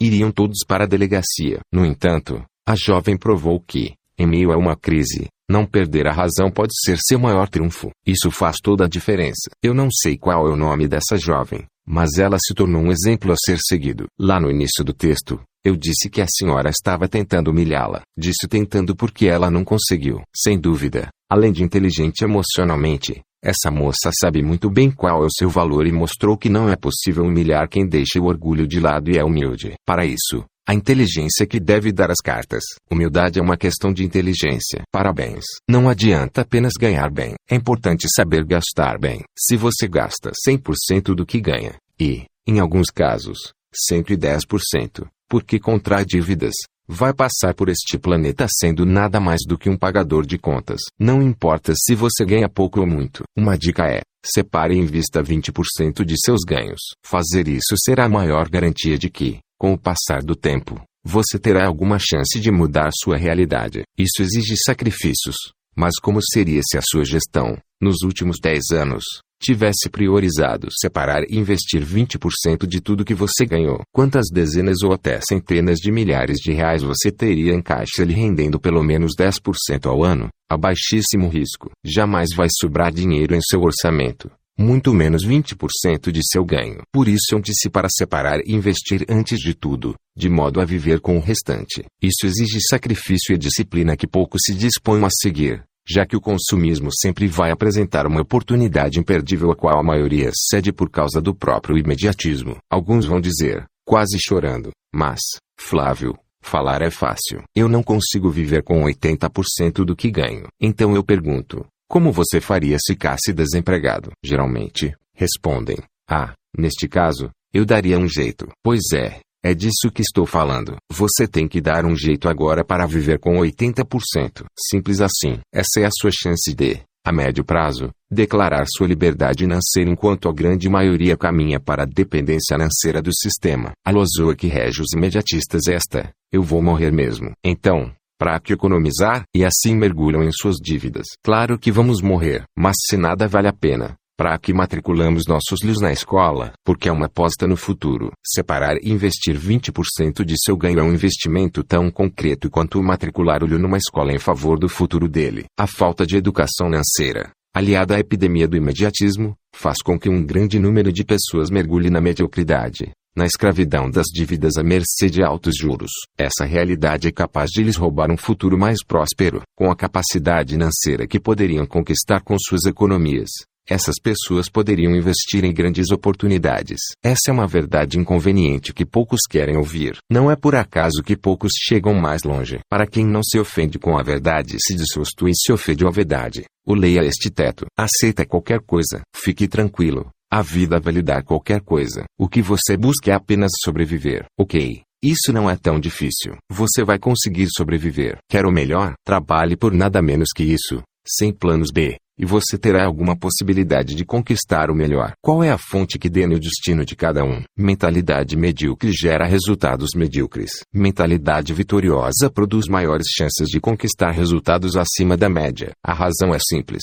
Uma mentalidade vitoriosa persegue os meios para alcançar o conhecimento necessário até consegui-los. Sem essa mentalidade vitoriosa, restam apenas justificativas, coitadismos e falta de iniciativa. Onde aprender a ter uma mentalidade medíocre? Na escola, na religião mecanizada, nas rodas de bar, nos discursos de campanhas eleitorais, na televisão, na maioria das timelines das redes sociais, na universidade. A mentalidade medíocre está por toda parte, já que desde cedo fomos catequizados na escola para acreditarmos que o bom é estar na média, mediocridade é estar na média, onde aprender a ter uma mentalidade vitoriosa. Na realidade, a pergunta está mal formulada. A pergunta correta seria com quem aprender a ter uma mentalidade vitoriosa, com os que chegaram lá, com os que não seguiram as massas, com os que não caram apenas na teoria e corajosamente colocaram seu conhecimento em prática. Só é possível aprender a ter uma mentalidade vitoriosa com os vencedores. No lugar mais alto do pódio não existe espaço para teorias vãs e discursos baratos. O passaporte para subir nesse lugar que poucos alcançam são resultados concretos e não diplomas pendurados na parede. Alguns pensam assim, mas, Flávio, como vou ter acesso a essas pessoas vitoriosas? Isso é muito difícil e geralmente elas são inacessíveis. Para chegar até elas basta saber o que pensam, como se comportam e de que forma lidam com as adversidades que fazem com que o ser humano comum desista de seus projetos. Como é o comportamento dos vitoriosos? Isto é o que importa. Com a tecnologia, por meio de redes sociais, materiais biográficos e conteúdos produzidos por essas pessoas, você tem acesso a elas como nenhuma outra geração teve. Para analisar, peço mais uma vez que, por favor, não se ofenda. Para os que ainda não entenderam, vou ser mais claro. Para fazer um milhão de reais em um ano, trabalhando honestamente, eu precisaria apenas de 30 mil reais de capital inicial em qualquer cidade do Brasil para iniciar por baixo com um projeto empresarial e crescer gradativamente ao longo do tempo. Como já falei várias vezes, não importa o produto ou serviço, isso é secundário. A essência dessa certeza que coloco em prática com meus empreendimentos, é que desejo transmitir para vocês. Aí está o valor que poucos conseguem alcançar e que é tratado de forma limitada como se fosse uma teoria sensacionalista. O conhecimento que distribuo em meus textos e vídeos está permeado dessa convicção que contraria o modelinho medíocre que a sociedade apresenta aos jovens condicionando-os a resultados pios e ainda fazendo-os achar que tudo isso é normal. Em primeiro lugar, é preciso sair da conformidade. Senão, tudo continua na mesmice. A prova do que estou escrevendo é que desde que criei o GV em 2011 vendi uma empresa que eu tinha fundado havia 18 anos por cerca de um bilhão de reais. 2013. E, de lá para cá, em menos de dois anos, comprei outra empresa nos Estados Unidos que já vale mais do que a primeira que vendi no Brasil um ano passado. Além disso, outras empresas que fundei no último ano também já decolaram. Essa é a diferença. Não sou filósofo, teórico nem escritor de autoajuda. Sou um empresário que partiu do zero e que não se conforma em apenas desfrutar de suas conquistas, o que seria legítimo. Ninguém será capaz de me convencer do contrário. Você pode ser assim, uma vez que se livre da mentalidade tóxica, medíocre e requentada imposta pela sociedade e costumeiramente aceita de forma passiva pelos jovens. O sucesso é uma ciência exata que todos podem aprender. Primeiro aprender a ser, para depois fazer e por consequência ter. Meu sonho é conseguir transmitir essa certeza para mais gente. Não tenho do que reclamar, pois muitas pessoas já estão colocando em prática e colhendo resultados. Infelizmente, outras acham que os textos são motivadores e bonitinhos, mas parecem ainda estar presas à boiada e entorpecidas pela ilusão de estabilidade, mergulhadas em referenciais muito aquém do desejável e, por isso, continuam sem sair do lugar, desperdiçam seu potencial usando os textos do GV apenas como entretenimento massageador da alma para deixar seu cérebro ainda mais obeso. Sim, conhecimento não colocado em prática produz obesidade cerebral. Por isso, acabam não usando esse conteúdo como combustível e conhecimento para transformar seus sonhos em realidade. O que falta? Apetite. E, estando sem fome, conformam-se com migalhas, porque me dedico a compartilhar minha experiência e tentar inspirá-lo a ter sucesso. O que quero em troca? Apenas ter a certeza de que sua vida seja transformada assim como transformei a minha. Estou devolvendo para o mundo um pouco do que aprendi. Eu não sou melhor do que você. Então, por que não descobrir que o mundo é muito mais do que aquilo que lhe foi apresentado? Obesidade cerebral, saber muito e praticar pouco. Benefícios e riscos de ser bem-sucedido segundo a revista Forbes. O Brasil tem apenas 20 bilionários com menos de 50 anos de idade. Desses, somente quatro começaram do zero, sendo a maioria composta por herdeiros. Isso significa, como sempre faço questão de mencionar, que realmente não é fácil chegar lá partindo do zero, como não é no mundo inteiro. Porém, a boa notícia é que essa estatística também prova que é possível. Sim, é possível. O que essas quatro pessoas têm em comum? Todas são empreendedores que um dia assumiram riscos, contrariando o luxo, Trabalharam duro e transformaram seus sonhos numa realidade palpável aos realistas que antes duvidavam de seus projetos. Considerando que para ser feliz e realizado não é preciso ter ganhos na casa do bilhão. Suas chances serão maiores se você se dedicar a um empreendimento que o apaixone. Prepare-se e trabalhe duro e com paixão. 7 benefícios 1. Liberdade de viajar fora da alta temporada, para onde você quiser e quantas vezes quiser, pagando menos e com mais qualidade. 2. Acesso às melhores instituições de ensino no Brasil e no exterior. 3. Maiores cuidados com a saúde e melhores tratamentos médicos. 4. Possibilidade de aldar a família. 5. Acesso ao consumo sem a preocupação com o pagamento de juros às instituições financeiras. 6. Possibilidade de comprar roupas e eletrônicos no exterior pagando até três vezes menos.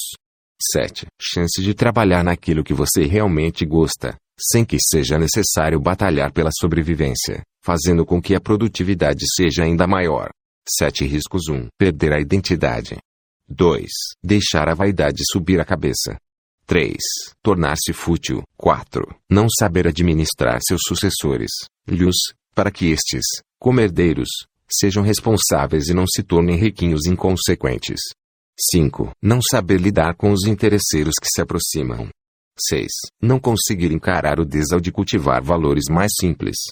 7. Perder a humanidade e a percepção da realidade do mundo, muito diferente da sua. Sabemos que há ricos que vivem com grande simplicidade, enquanto há pobres que se endividam porque são vítimas de sua ostentação. Por outro lado, conheço muita gente simples bastante próspera e também conheço ricos miseráveis, infelizes e ainda mais endividados. No fundo, o que é capaz de tornar alguém feliz não se pode comprar. Agora, sabendo construir uma existência relevante, suas conquistas materiais poderão ajudá-lo a ter uma melhor qualidade de vida. É possível estar o do tempo entusiasmado. 100%. 1. Sempre haverá momentos em que você deverá correr, mesmo que esteja sem vontade. 2. Neste momento, os que não são determinados o suficiente logo vão se convencer de que não são felizes naquele projeto e vão buscar uma alternativa mais confortável. 4. Uma trajetória de vitórias é repleta de momentos felizes, realizações e grande entusiasmo, mas também de decepções, traições e estresse. 3 frequentemente confundem felicidade com conforto. 5. O mais importante é a certeza que esta superação necessária vale a pena. 6. O estresse do crescimento é muito menor do que o do fracasso e da estagnação. 7. Esse cenário é um eficaz processo seletivo natural que separa os que subirão ao pódio dos que ficarão sempre na plateia aplaudindo. Força, GV. Escreva uma fala que expresse os pensamentos de um GV e outra que espelhos da boiada. Depois fotografe e poste no Facebook com hashtag numerosol. Escreva uma fala que expresse os pensamentos de um GV e outra que espelhos da boiada. Depois fotografe e poste no Facebook com hashtag numerosol. Dentro d'água, quanto mais fundo você desce, mas tem a sensação de que algo empurra para cima. Essa força é chamada de empuxo. Fazendo uma analogia menos física e mais losoca, é possível tirar proveito do empuxo para reagirmos em situações adversas. Quanto mais fundo descemos no mar do caos, maior será a força de empuxo que poderemos usar a nosso favor para superá-lo. Ainda me lembro bem do dia em que, depois de mais de cinco anos gastando cerca de quatro horas por dia em transportes públicos lotados para estudar e trabalhar, Tomei a decisão definitiva de que não me submeteria mais àquela degradação. Eu e minha namorada levamos quase cinco horas para chegar a um churrasco. Chegamos no final da festa e com fome. Foi quando decidi que não usaria mais transporte público. No entanto, há outra força contrária poderosa que é capaz de anular o empuxo.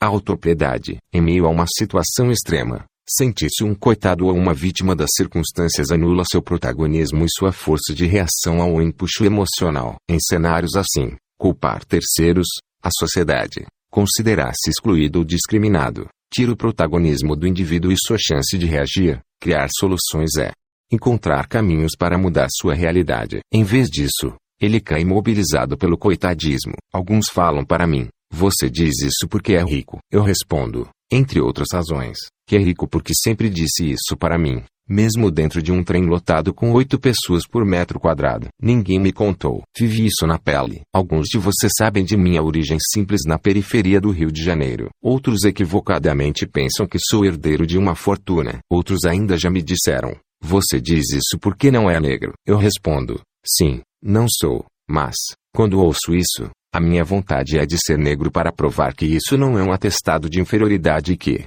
apesar da discriminação, são a vontade e as escolhas do indivíduo que determinam seu destino, seja ele negro, branco, amarelo ou colorido. Tenho muitos amigos negros e conheço vários negros bem-sucedidos, tanto no Brasil como nos Estados Unidos, o que mostra que enfrentar as barreiras dessa sociedade hipócrita nunca é fácil, mas é possível. Sim, isso é o que me interessa e o que eu aconselharia a levar em conta. A síntese do que escrevo neste artigo é: qualquer adversidade influencia, mas não determina, ser pobre de culta. Mas o que determina é a minha atitude diante das adversidades a aim de superá-las. Ser negro e sofrer discriminações pode atrapalhar muito, além de incomodar e entristecer profundamente, o que eu compreendo. Mas o que dê no seu destino, aliás, o destino de qualquer indivíduo tem a ver com sua atitude e suas escolhas para superar as adversidades cotidianas. Na realidade, quanto mais escaldante é o seu desão, maior será o empuxo. Não permita que o vírus do coitadismo anule essa força fantástica que existe a seu favor. Quanto maiores forem as dificuldades,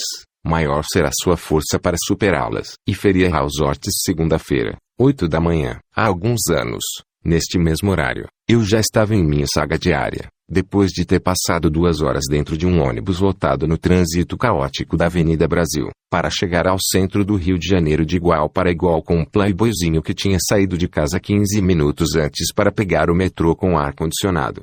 Dormia duas horas a menos e, à noite, depois do trabalho, também tinha duas horas a menos com a família, os amigos ou para desenvolver outras atividades. Essas quatro horas dentro de transportes coletivos de massa, com a péssima qualidade que sempre tiveram, podem ser consideradas uma desvantagem social competitiva? É claro que sim. É uma desvantagem social competitiva. É uma barreira a mais que milhões de pessoas que todos os dias saem da periferia para os grandes centros para trabalhar precisam superar. Essa enorme massa de gente é tratada com desprezo, como rolezeiros, adeptos do funk, gente desqualificada, sem futuro e condenada à mediocridade. Quem disse que a sociedade é justa? Quem disse que o governo tem alguma preocupação com os jovens da periferia? Observe que estou falando do transporte público de 23 anos atrás. Ele melhorou hoje? Absolutamente. Não. É tão ruim quanto era, com o gravante do número de carros nas ruas, que quase triplicou. Agora, para você da periferia que gosta de se fazer de coitado,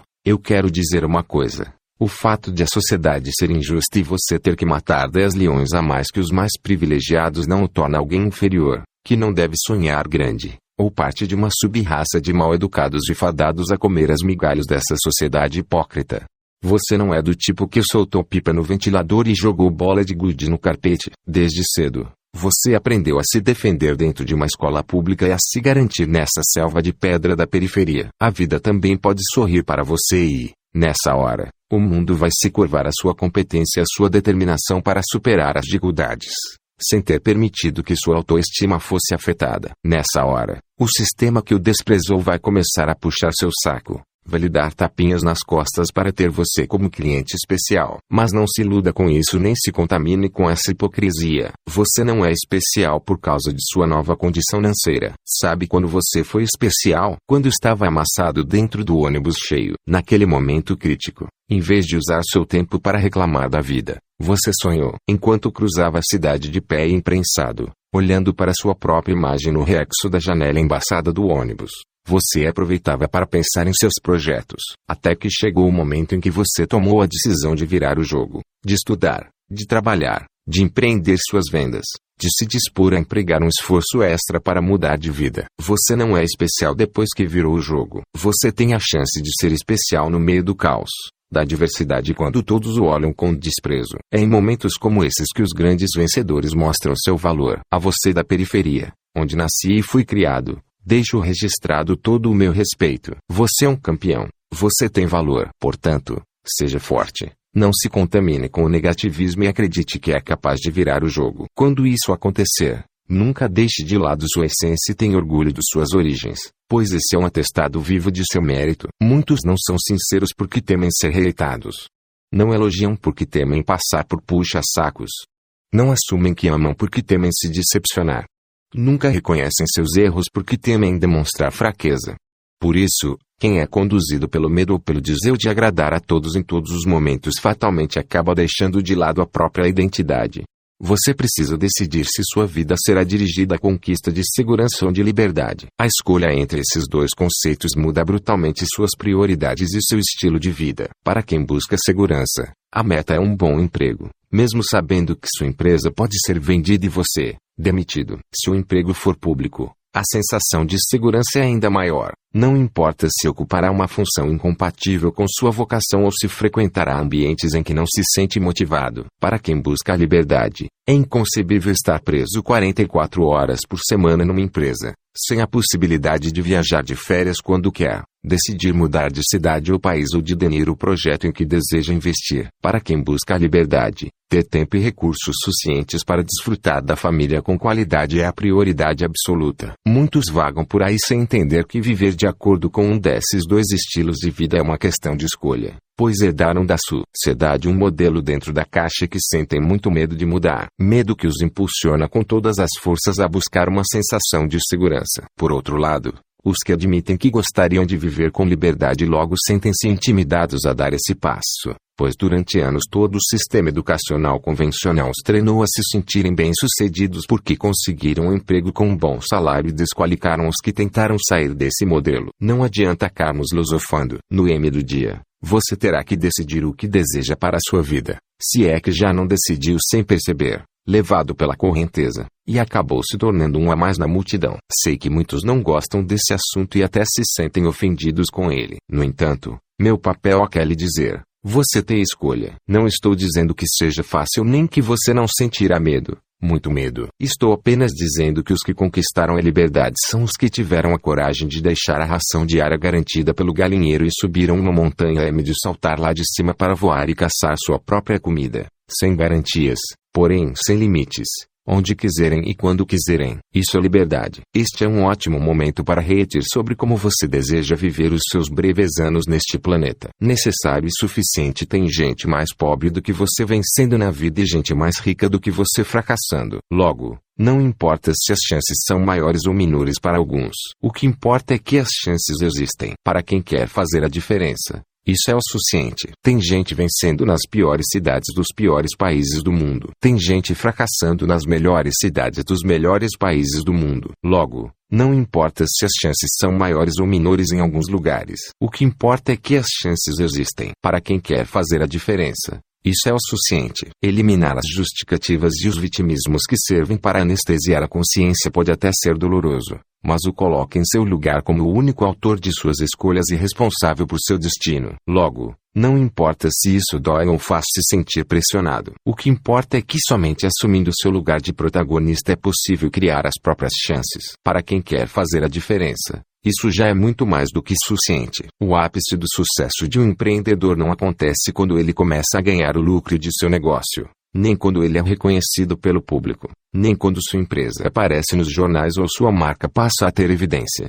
O ápice do sucesso de um empreendedor tampouco ocorre quando ele se torna líder de mercado. O ápice do sucesso de um empreendedor acontece quando o reconhecimento da empresa que ele criou é grande a ponto de o mercado se dispor a pagar para adquiri-la. Ou seja, quando o empreendedor vende seu negócio, obtendo o lucro do patrimônio que construiu. Nos Estados Unidos, por exemplo, Empreendedores que vendem seu negócio logo são reconhecidos por pessoas comuns, pois já há uma percepção madura da população sobre o que representa essa conquista. No Brasil, lembro-me de que logo depois que vendi minha empresa em 2013, numa das maiores transações da história do setor de educação, algumas pessoas me perguntaram, preocupadas, mas, Flávio, por que você vendeu sua empresa? Você está passando por algum problema? Todos nós estamos sempre vendendo alguma coisa. Empregados vendem sua hora para uma empresa em troca do salário. Outros vendem seus produtos ou serviços por meio de suas empresas. Num outro patamar,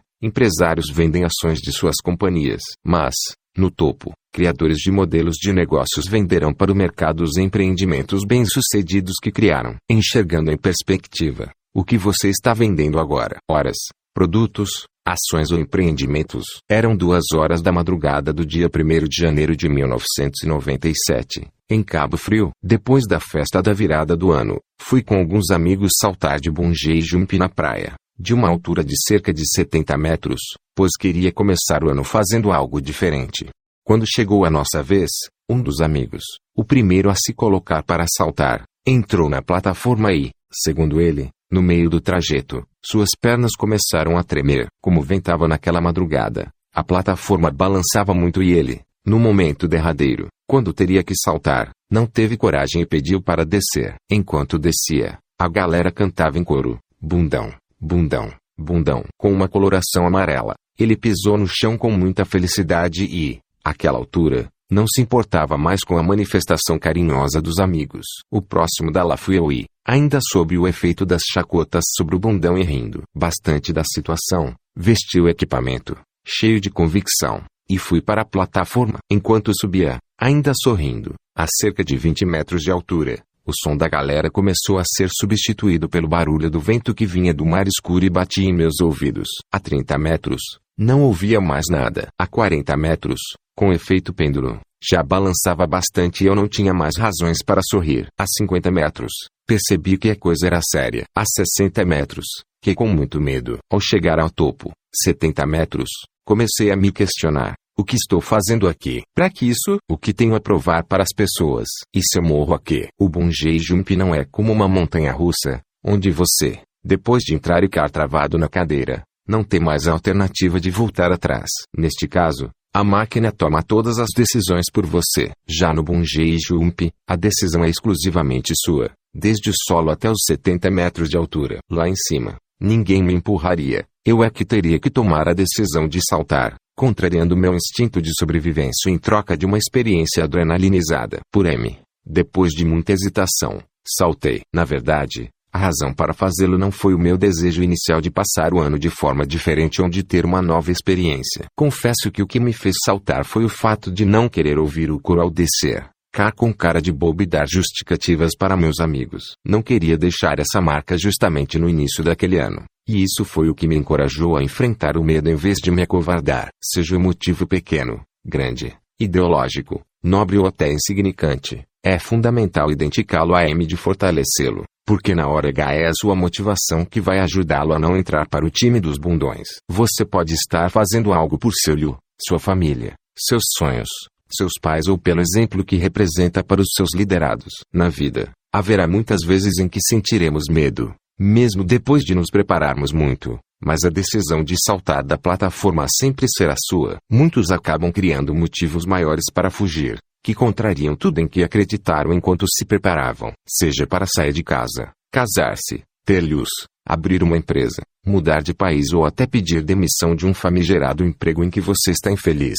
É preciso ter coragem. Pode parecer simplista, mas pela minha experiência ao longo dos últimos 20 anos treinando executivos e empreendedores, Armo que não é bem assim. Vi muita gente talentosa perdendo chances incríveis por ter amarelado quando deveria ter agarrado a oportunidade de mudar de vida. Anal. O destino não privilegia os covardes. O desprezo ao que tem um valor aval é de que é insignificam quando mudamos uma simples e aparentemente inofensiva premissa em nossa forma de pensar ou em valores sobre os quais sempre estivemos fundamentados.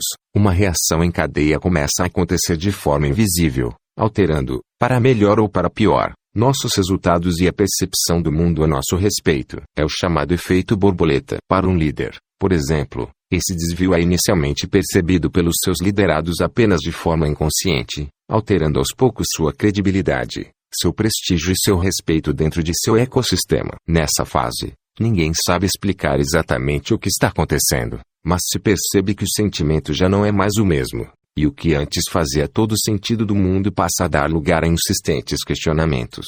Invariavelmente chegará um momento em que aquele pequeno e inocente desvio virá à tona em forma de uma enorme discrepância, quando muitos dessa vez de forma consciente a grande não compreenderão como aquele indivíduo tão bem sucedido e equilibrado no passado pode ter derrapado na curva, tornando-se irrelevante, bem como todos os seus resultados.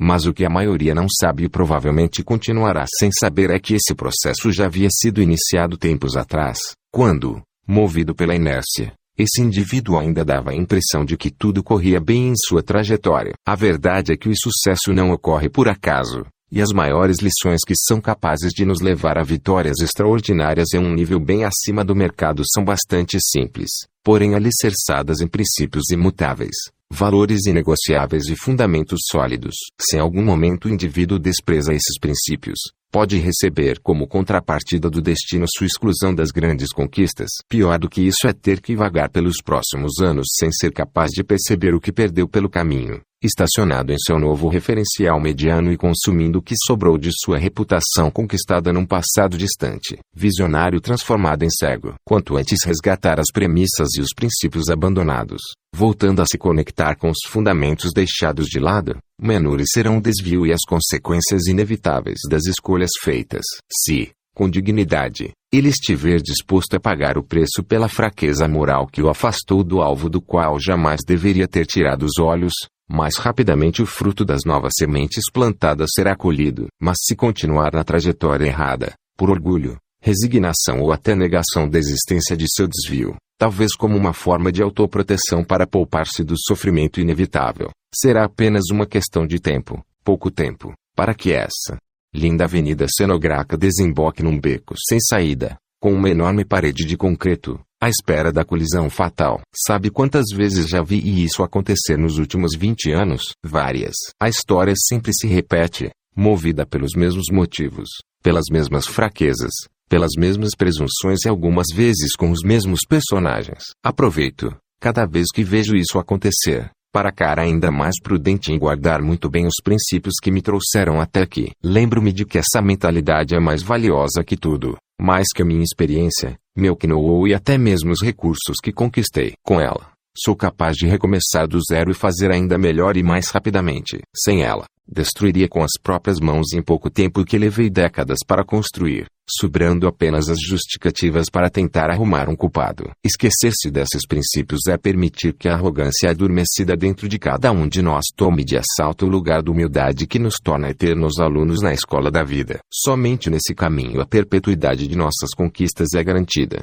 PS. Os princípios abordados neste texto valem para todos os setores da vida. Em muitos deles, particularmente, Estou vencendo e em outros tenho sido diariamente desado. O texto é denso e bem complexo. Se você tem interesse por temas relacionados à liderança, Recomendo que o leia várias vezes e reitei sobre cada parágrafo. Escreva um tulo que defina bem esta charge. Depois fotografe e poste no Facebook com hashtag numerosol. Um povo dividido é um povo rico que se acha superior ao pobre é tão repugnante quanto o pobre que se acha mais digno que o rico pelo simples fato de ser pobre. O que dane uma pessoa não é sua conta bancária, e sim seu caráter. Qualquer discurso diferente desse é conversa manjada para conseguir votos e colocar uma classe contra outra em de aumentar a força de determinados grupos políticos sobre as grandes massas. Quanto mais as classes brigam entre si, sejam pobres e ricos, homens e mulheres, héteros e gays, teístas e ateístas, negros e brancos, mais fraca se torna a população diante de um sistema comandado por meia dúzia de caciques obcecados pelo poder.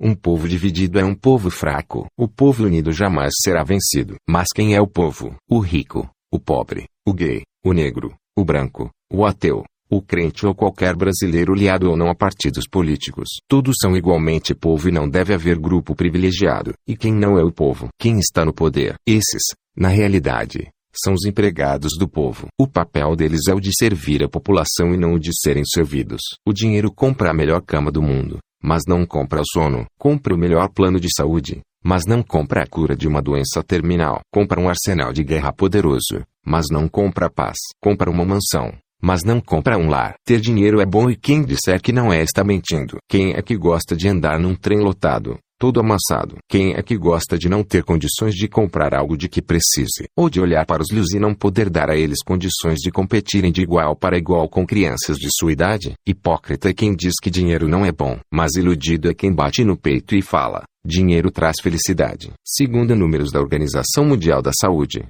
os campeões da depressão são os países ricos. 21% da população da França, 19,2% da população dos Estados Unidos e 17,9% da população da Holanda tiveram pelo menos um episódio de depressão na vida. Todos os países citados possuem alta renda per capita e são considerados desenvolvidos. Conheço os dois lados da moeda e posso confirmar essa estatística, por ter me relacionado e ainda me relacionar com muitas pessoas simples que, apesar de todas as dificuldades, estão sempre sorridentes, alegres e felizes. Por outro lado, já vi muita gente rica vivendo à base de antidepressivos, com a conta bancária gordinha, mas com o coração vazio e solitário. Nem a riqueza, nem a pobreza podem ser rotuladas como geradores de felicidade ou infelicidade. Feliz é aquele que está rodeado de pessoas que ama, de amigos sinceros e de um propósito que lhe dará motivação todas as manhãs quando acordar.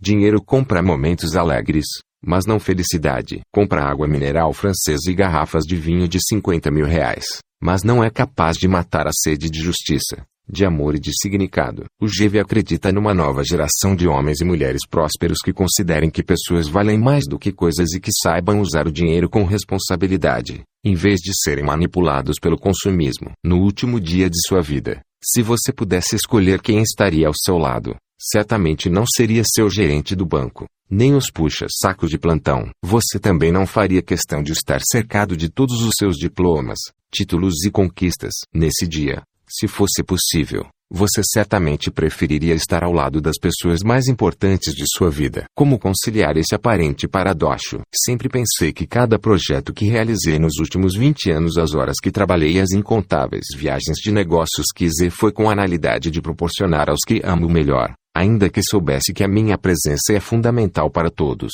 Assim, estive muito presente até durante minha ausência física. Ao contrário dos que chegam cedo em casa, mas passam o tempo na frente da TV. Envolva sua família em seus projetos, ainda que eles não trabalhem com você. Assim, quando você viajar ou trabalhar num ERM de semana, eles também estarão ao seu lado onde quer que estejam, à sua espera. Viajarão sem sair de casa, porque se sentirão parte de seus projetos e não meros apoiadores de seus sonhos. Serão donos deles juntamente com você. Não trabalhe por dinheiro. Pessoas valem mais do que coisas. No meio de tudo isso, o dinheiro será conquistado na medida de sua competência em produzir e empreender. Quando o dinheiro chegar, desfrute-o. Faça-o trabalhar para você em vez de se tornar seu escravo. Desfrute suas conquistas com a família, principalmente com a pessoa que sempre esteve ao seu lado apoiando em vez de trocá-la aos 40 anos de idade por duas mulheres de 20, o que, infelizmente, tem se tornado cada vez mais comum. Pode chorar à vontade se não gostou. Certamente, no dia de nosso velório, os que de fato venceram na vida, sejam eles pobres ou ricos, serão aqueles que deixarão saudades e não os que vão deixar os problemáticos que passaram toda a vida sendo órfãos de pais vivos. Porque, em casos assim, com dinheiro ou sem dinheiro, mais um miserável será enterrado e esquecido.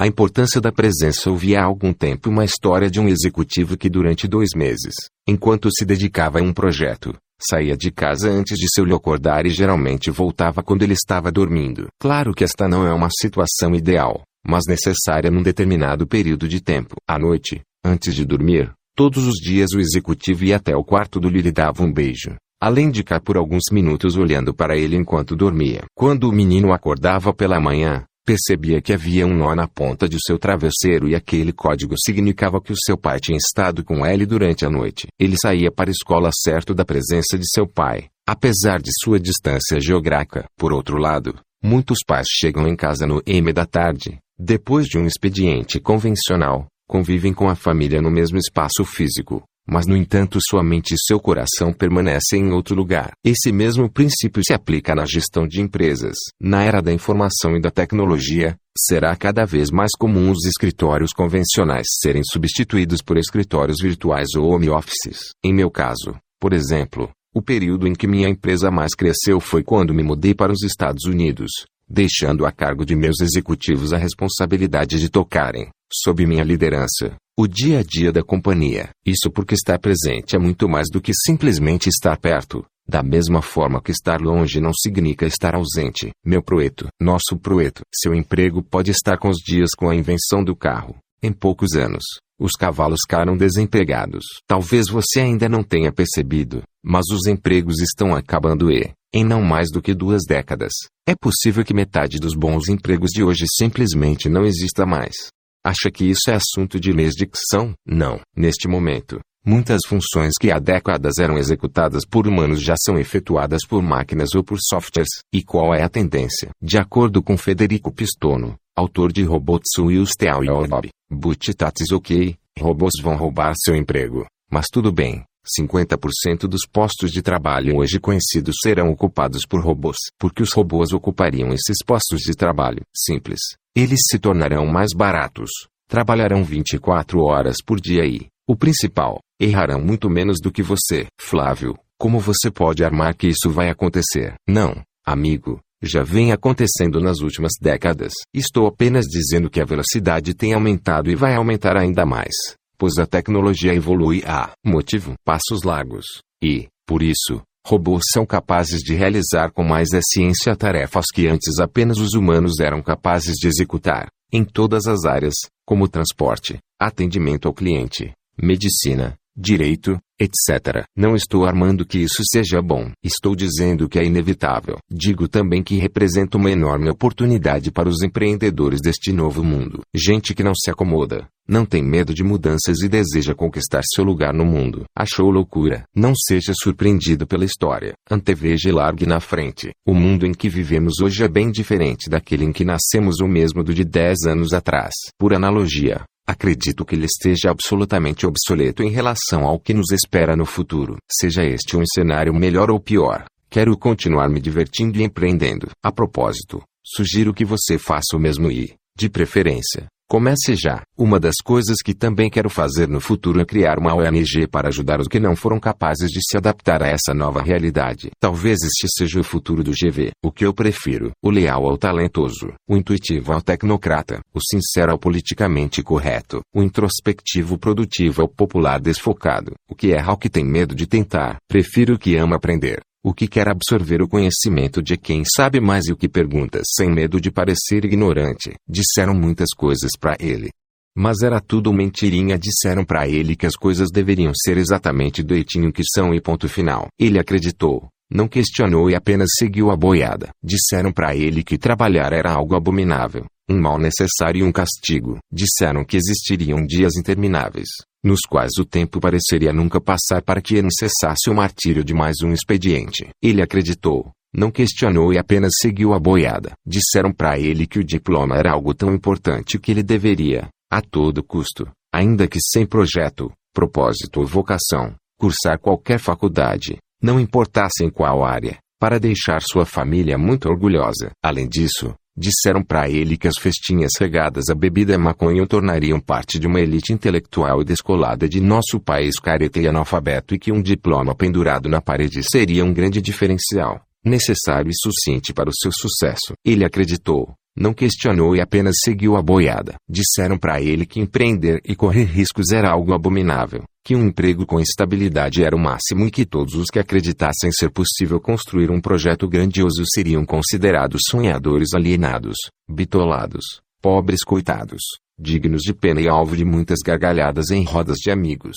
Garantiram a ele que esses sonhadores desajustados sempre acabariam explorados pelo sistema inescrupuloso e insaciável. Ele acreditou, não questionou e apenas seguiu a boiada. Disseram para ele que o horário de trabalho que se preza é, no máximo, de 9 horas às 18 horas. Mas seria melhor trabalhar em meio expediente, de segunda a sexta, porque o M de semana era para assistir a programas de auditório na TV, lavar minuciosamente o carro pago em 60 prestações, com o som tocando bem alto, depois seguir para um churrasco na laje e, no M do domingo, começar a se lamentar nas redes sociais porque a segunda-feira já está chegando. Ele acreditou, não questionou e apenas seguiu a boiada. Disseram para ele que a casa própria, paga em 30 anos, nanciada por um banco do governo, era sinal de status e segurança, ainda que no não os juros fizessem o valor original da casa aumentar mais de três vezes e que isso acabasse prendendo uma cidade, tirando-lhe a mobilidade necessária para aceitar um desal profissional ou negócios em outro estado ou país. Ele acreditou, não questionou e apenas seguiu a boiada. Disseram para ele que quem nasce pobre morre pobre, que existiam cartas marcadas, que prosperava somente quem se envolvesse em algo ilícito, quem se tornasse jogador de futebol ou quem ganhasse na Mega Sena. Disseram que quem não tivesse capital morreria com suas ideias debaixo do braço e que nada poderia ser feito para mudar essa situação. Também disseram para ele que, na dúvida, seria melhor acreditar em tudo o que estava sendo dito para ele, para que no mínimo esta prerrogativa pudesse ser usada como consolo para sua frustração no futuro. Também disseram para ele, em todas as rádios e todos os programas de TV, que a melhor lusua seria do deixa a vida me levar. Ele acreditou, não questionou e apenas seguiu a boiada. Disseram para ele muitas outras coisas, como mais vale o certo do que o duvidoso, que rico é tudo safado, que pobreza é uma virtude, que o Brasil é um país que não tem jeito, que o valor do jovem é muito pequeno por ele não ter experiência. Disseram para ele de forma enfática: as coisas são desse jeitinho há séculos. Ponto não e não se discute mais. Infelizmente ele acreditou. Não questionou e apenas seguiu a boiada. Só não disseram para ele que sucesso é uma ciência exata que todos podem aprender. Também não disseram para ele que não questionar e apenas seguir a boiada vai fazê-lo passar pela vida realizando muito pouco, o que o tornará apenas mais um numa imensa multidão. Também esqueceram de lhe dizer que o seu valor era enorme e que, independentemente de sua origem, ele poderia transformar a sua realidade, mudar o mundo e influenciar todos ao seu redor. Esconderam dele que, segundo o Banco Central, nos últimos anos, a cada 10 minutos, surge um novo empreendedor milionário no Brasil, que a economia do país é alvo de bilhões de dólares em investimentos internacionais e que, apesar de todos os problemas sociais e políticos, o Brasil se tornou a sétima economia do mundo e um dos principais mercados onde se empreender.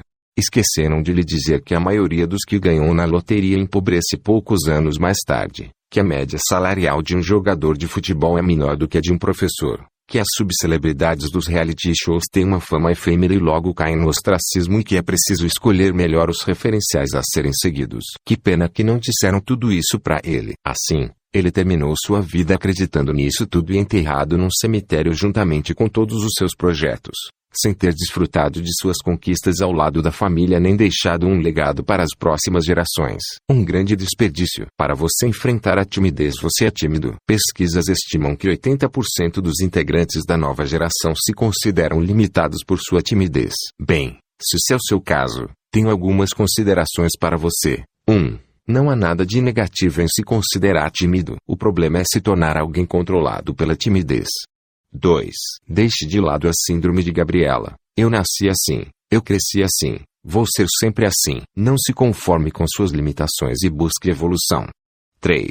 Eu também sou tímido. Essa informação geralmente causa surpresa pelo fato de eu ter me tornado muito comunicativo e ter desenvolvido a habilidade de falar em público com facilidade. Desenvolver essa consciência é o primeiro passo para vencer a timidez. Estar disposto a enfrentá-la e não se render aos limites impostos por ela será um grande treinamento. Encare de frente a timidez e não aceite ser controlado e limitado por ela. Encarar a timidez não é fácil. Mas é necessário. Os fracassados é que são os espios, pois iam sempre em busca daquilo que eles consideram ser o caminho mais fácil. Mas, no final das contas, nunca saem do lugar. Estar cercado de pessoas que têm um forte compromisso com a verdade a ponto de se disporem a correr qualquer risco ou lhe dizerem que você está errado é um privilégio de que você jamais deve abrir mão. O orgulhoso faz de tudo para manter por perto indivíduos bem diferentes desses, que sempre vão garantir os aplausos em sua marcha presunçosa em direção ao precipício.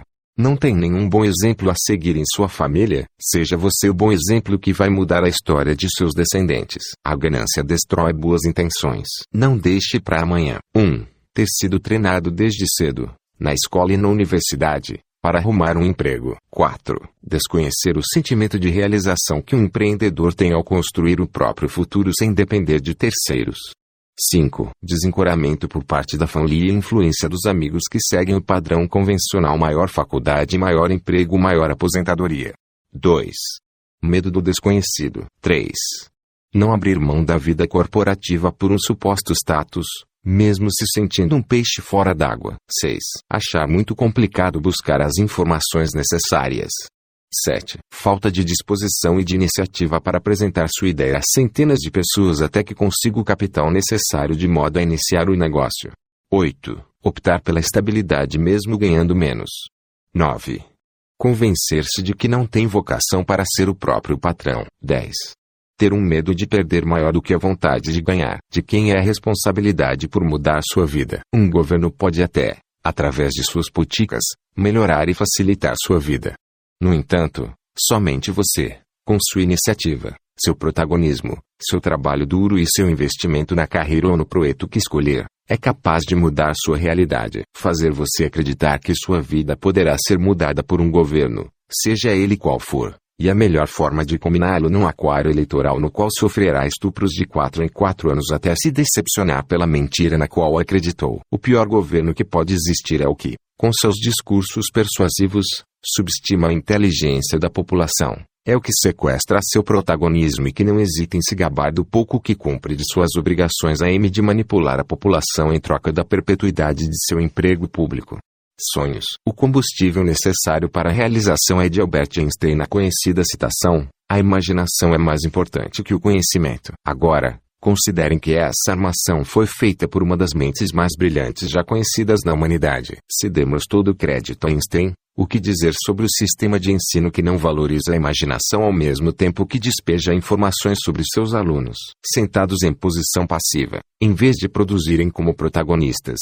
Estudantes treinam para agir com resignação, e só lhes resta correr atrás da média numa prova que na maioria das vezes dependerá apenas de memorização da matéria frequentemente esquecida logo na sequência. O poder de imaginar é o que nos dá o poder de sonhar. Enquanto dormimos, sonhamos de forma involuntária, resultado do que nosso cérebro produz com a combinação de inputs que recebeu ao longo do tempo. E sonhar acordado, como resultado de nossa iniciativa, é uma capacidade fantástica que temos, mas que não foi estimulada nem treinada desde que nascemos. Inclusive, Muitos são taxados de lunáticos e desencorajados quando manifestam a intenção de colocar a cabeça para fora da caixa na qual foram adestrados. Ainda lembro muito bem, no ano de 1993, quando roubaram meu carro. Eu tinha 21 anos de idade, já era recém-casado e morava na Venezuela, para onde fui transferido a M de implantar uma alial da empresa em que trabalhava na ocasião. Aquele carro era meu único patrimônio. No dia seguinte ao roubo,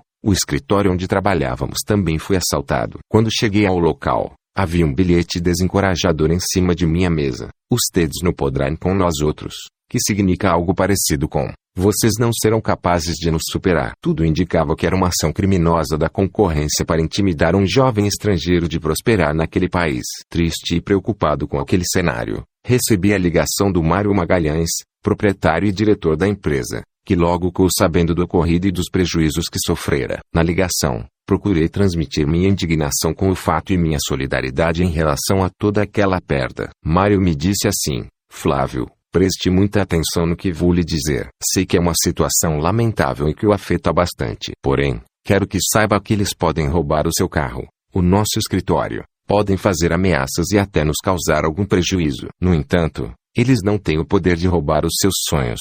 Quiseram você deixar o seu país, a sua família, e assumir esta missão. Eles só terão o poder de roubar os seus sonhos se você permitir. Eu em você e sei que é capaz de reverter o quadro que estamos vivendo neste momento. Apesar de ser uma mensagem simples, eu precisava ouvir aquilo. Naquele momento, o que era uma tragédia passou a ser a razão para eu me superar. Foi assim que reagi e fui bem sucedido naquele país antes de retornar ao Brasil. Muitas vezes as adversidades diárias atuam como ladrões de nossos sonhos, fazendo com que nos esqueçamos de nossos objetivos e passemos a nos preocupar mais com as perdas do que com aquilo que nos cativou e nos motivou. Na realidade, essa mudança de foco faz com que deixemos de lado os nossos sonhos e passemos a nos sintonizar com o pesadelo criado pelas circunstâncias. Em casos assim, as circunstâncias passam a dar as cartas, e somos levados pelo vento de um lado para outro. Em contrapartida, quando somos conduzidos pelos próprios sonhos, ficamos com as mãos sobre o leme, no comando da embarcação em meio a qualquer tempestade. Ao assumirmos o controle das emoções e do roteiro de nossos sonhos, produzindo acordados através de nossa imaginação, permanecemos inabaláveis para seguir adiante. Os sonhos são o combustível necessário para que ocorram grandes realizações em nossa vida.